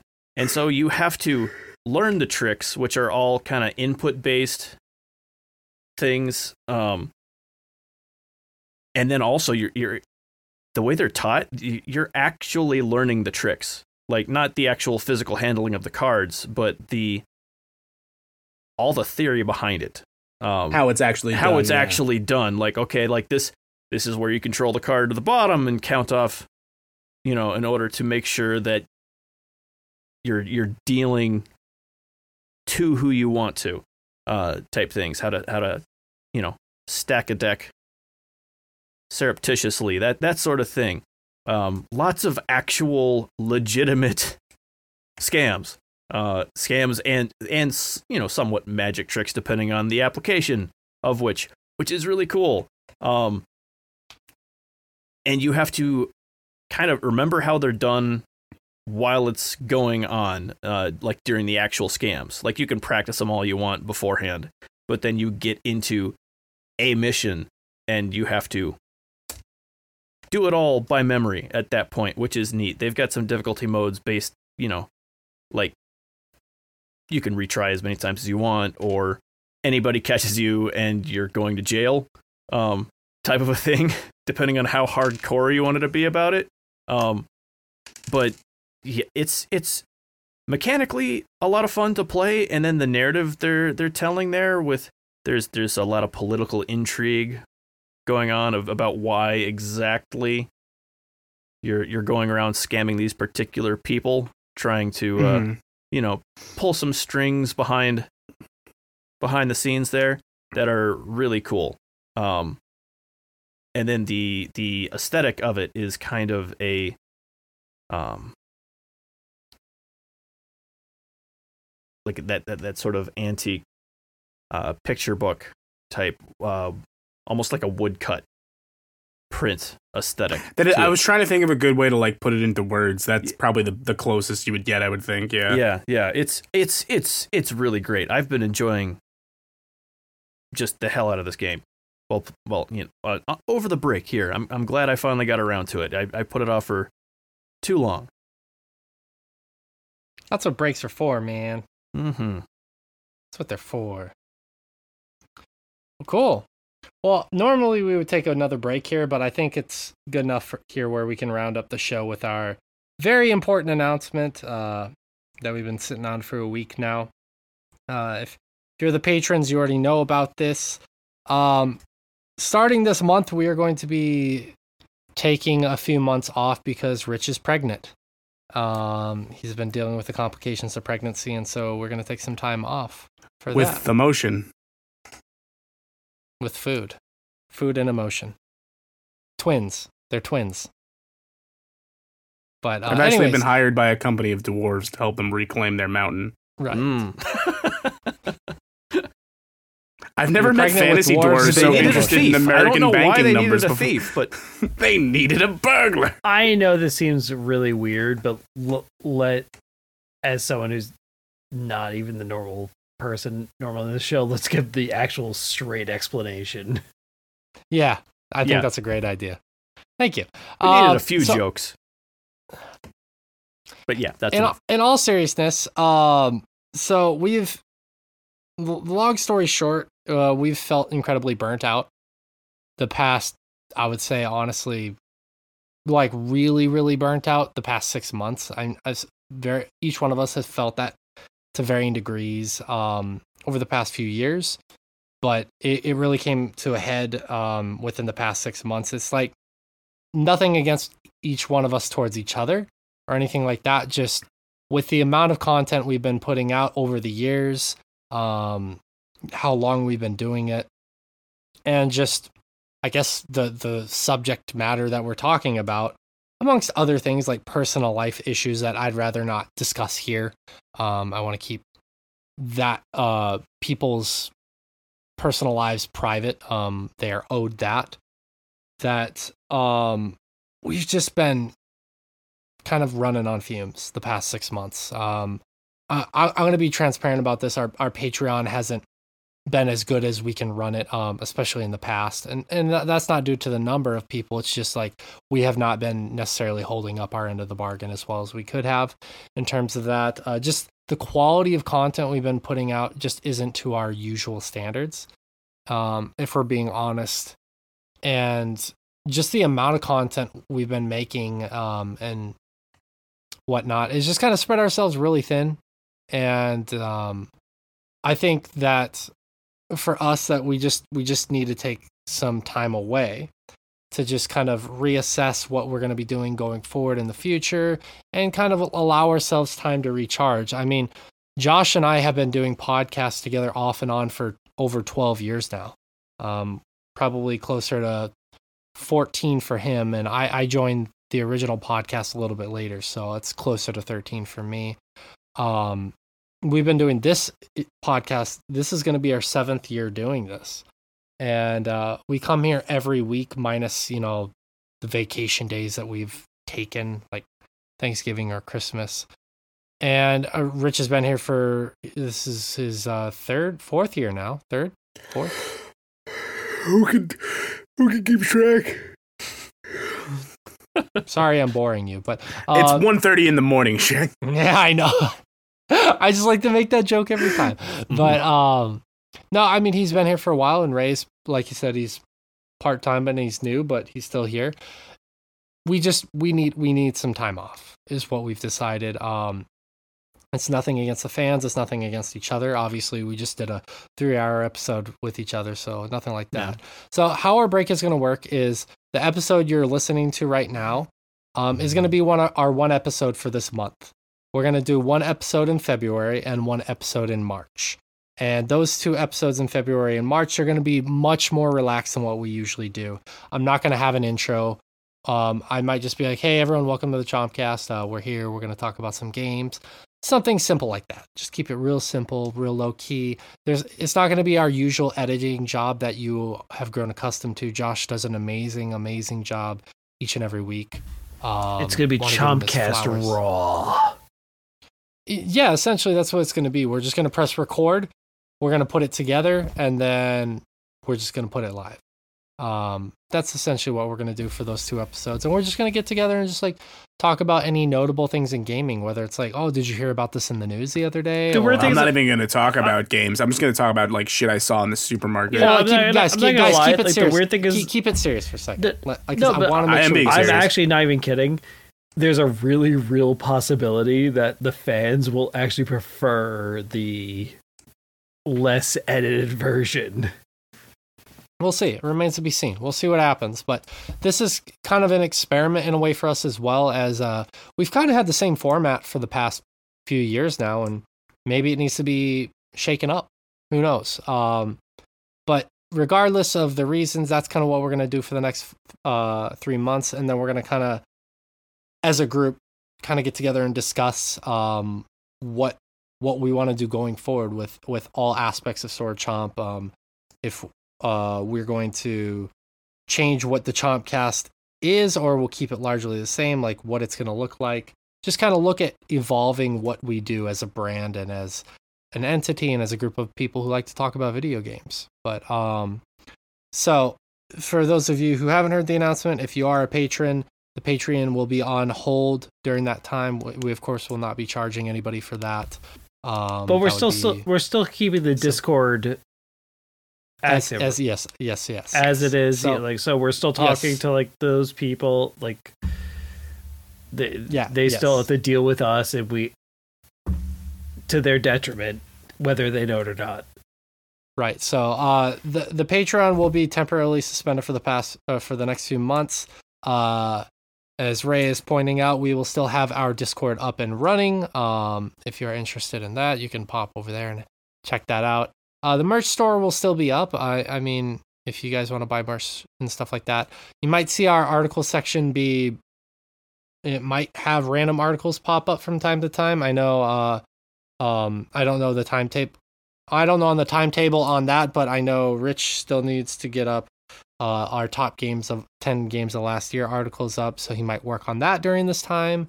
Um, there might be other articles randomly popping up, who knows? So th- that section might be sparsely populated here and there. It's going to be more irregular. Uh, not that it hasn't been the last few months, to be honest with you. We've all kind of been burnt out even from writing articles. I That's- think so. Uh, that's just where we're at right now. Um, I I personally don't want to apologize for it just because it's it's something that I think we've all desperately needed, and in terms of like mental, physical, emotional health, that I think this is the best for us going forward. Just for the next few months, we need some time off and whatnot. So uh, I will say, if you stick around after these three months and you want to continue to support us and whatnot, thank you very much. Uh, if you choose to move Yes. on for whatever reason, we won't judge you, but thank you for your support up until this point. Uh, it really has meant a ton to us, and uh, hopefully, you can be understanding of why we're taking uh, a few months off, quote unquote, to just kind of reset, recharge, and whatnot. So, uh, th- thank you for being patient uh, on that, and um, yeah, I mean, that's hopefully we answered all questions that you have that we are willing to answer. Like, uh, I, I do want to say one thing. Um, last thing I will say about this: if you are further curious about the reason why we're doing this, you can choose to uh, either send an email to swordchomp at gmail.com or you can DM me directly on Twitter or Instagram. Um, I'm not going to necessarily answer all your questions if you're like, oh, hey, I heard you mention that somebody's having some personal issues going on in their life. Uh, I'm just curious about that. I'm not going to answer your questions um, about that. I want to, like I said, I want to respect the privacy of each one here who may or each and everyone here who may or may not be going through some personal things in their life. I will respect that privacy. So please do not ask me those questions, period. I will not tolerate it. Um, but other than that, like if you're just curious or you want to reach out and just send some words of support and encouragement, those are always, always encouraged. And uh, honestly, it would probably not only benefit me, I'm not asking you to do that. If the, it would probably help the guys as well. If you if you are interested in doing that, it's welcome. You don't have to be, feel shy about doing something like that. Is what I'm saying. But um, enough uh, talking about ourselves. I never like doing that. It, I always feel like it's like self-felation, and I'm not. I'm I I I don't enjoy doing that. Um, so that's Speak for yourself. I mean, we Rich can come out clearly of wants to go to bed. yeah, we can come out of serious time now. Um, I just very important announcement, obviously. So, um, thank you for bearing with us. Uh, thank you for everything up until this point. Um, we just want to come back stronger and provide the content that we know we are capable of, and we feel that we should be putting out in the world. So, um, thank Listen, you for being patient. Can I just say something off the cuff because this actually means No. something to me? Um, I came in late and past the obvious rift that this site had. I just want to say that you guys, Josh, Shay, and Rich, you guys have actually built something really great off the off the back off you know your your departure and i feel like once you guys once you guys are ready to come back like full time you have something really worthwhile to give. Like you know i've known rich for a long time. Shay josh i haven't known you guys nearly as long but i'm so happy to have known you in the time that i've known you guys. And you all have something so different to give. And the parts you know it's it equals to more you know it's such a good sum total so you know what everyone needs to take their break and when you guys are ready to come back there's going to be a good hole to come back to Hmm. And we're gonna fill that hole. Yeah, I was. I, I knew there was gonna be some hole joke. I was relying on you. Thank you. You're welcome. We usually only deal in half jokes around here. Yeah, it's it's uh, it's very lazy. Uh, low hanging fruit is our favorite kind. True, true. But no, thanks for saying that, Ray. Appreciate it. And uh, yeah, thanks, man. yeah, warm feelings going right back to you, buddy. Yeah. But um, yeah. So that's that's gonna do it for this episode. Uh, it's not a sad affair. It just think of it as like we're doing the best thing for us, and that's a happy, aff- It's happy a, affair. It's a see you later, not goodbye.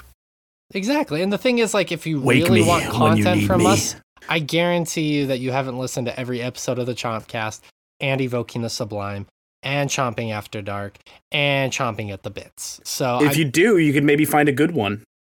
Let us know if you find a good one. We haven't found one yet. so You're so not gonna find it if- as long as the rich is involved. So if you if you're like yearning and aching for more content from us, s- go back and find something that you haven't listened to yet. And if you've listened to everything, just find a classic where uh, somebody yells, "I'm in hell." But anyways, um, And get ready for the new Patreon So listen to the Game of the Year shows. when we come back, just get ready for the new Patreon tier where Josh will have to grow out his ponytail a certain length based on how many patrons we get. I thought you were gonna say like a Patreon where we send a where we get into like a Skype call with someone, we just scream at them for thirty minutes. I'm in hell. No, no, no. Just you like- understand? I, I I'm looking at Josh's Nightmare, ponytail nightmare, right now. nightmare. Like uh, I, I want I want Josh to have like an 18 foot ponytail by the time we're done. Aha. Okay. So you want him to be the main character. It- yes, he already is. Like Aha. he so you want the the ponytail to wear him? Is what he you're plays the most games among us, so why shouldn't he really see the shit? I have played a lot of Among Us. That's- Among that's, Us. That's Among not true. That's, that's I've not. I've You just, no, you just not. said it for the joke. I support you. I support Yeah. you making the joke. Yeah, it had to be made.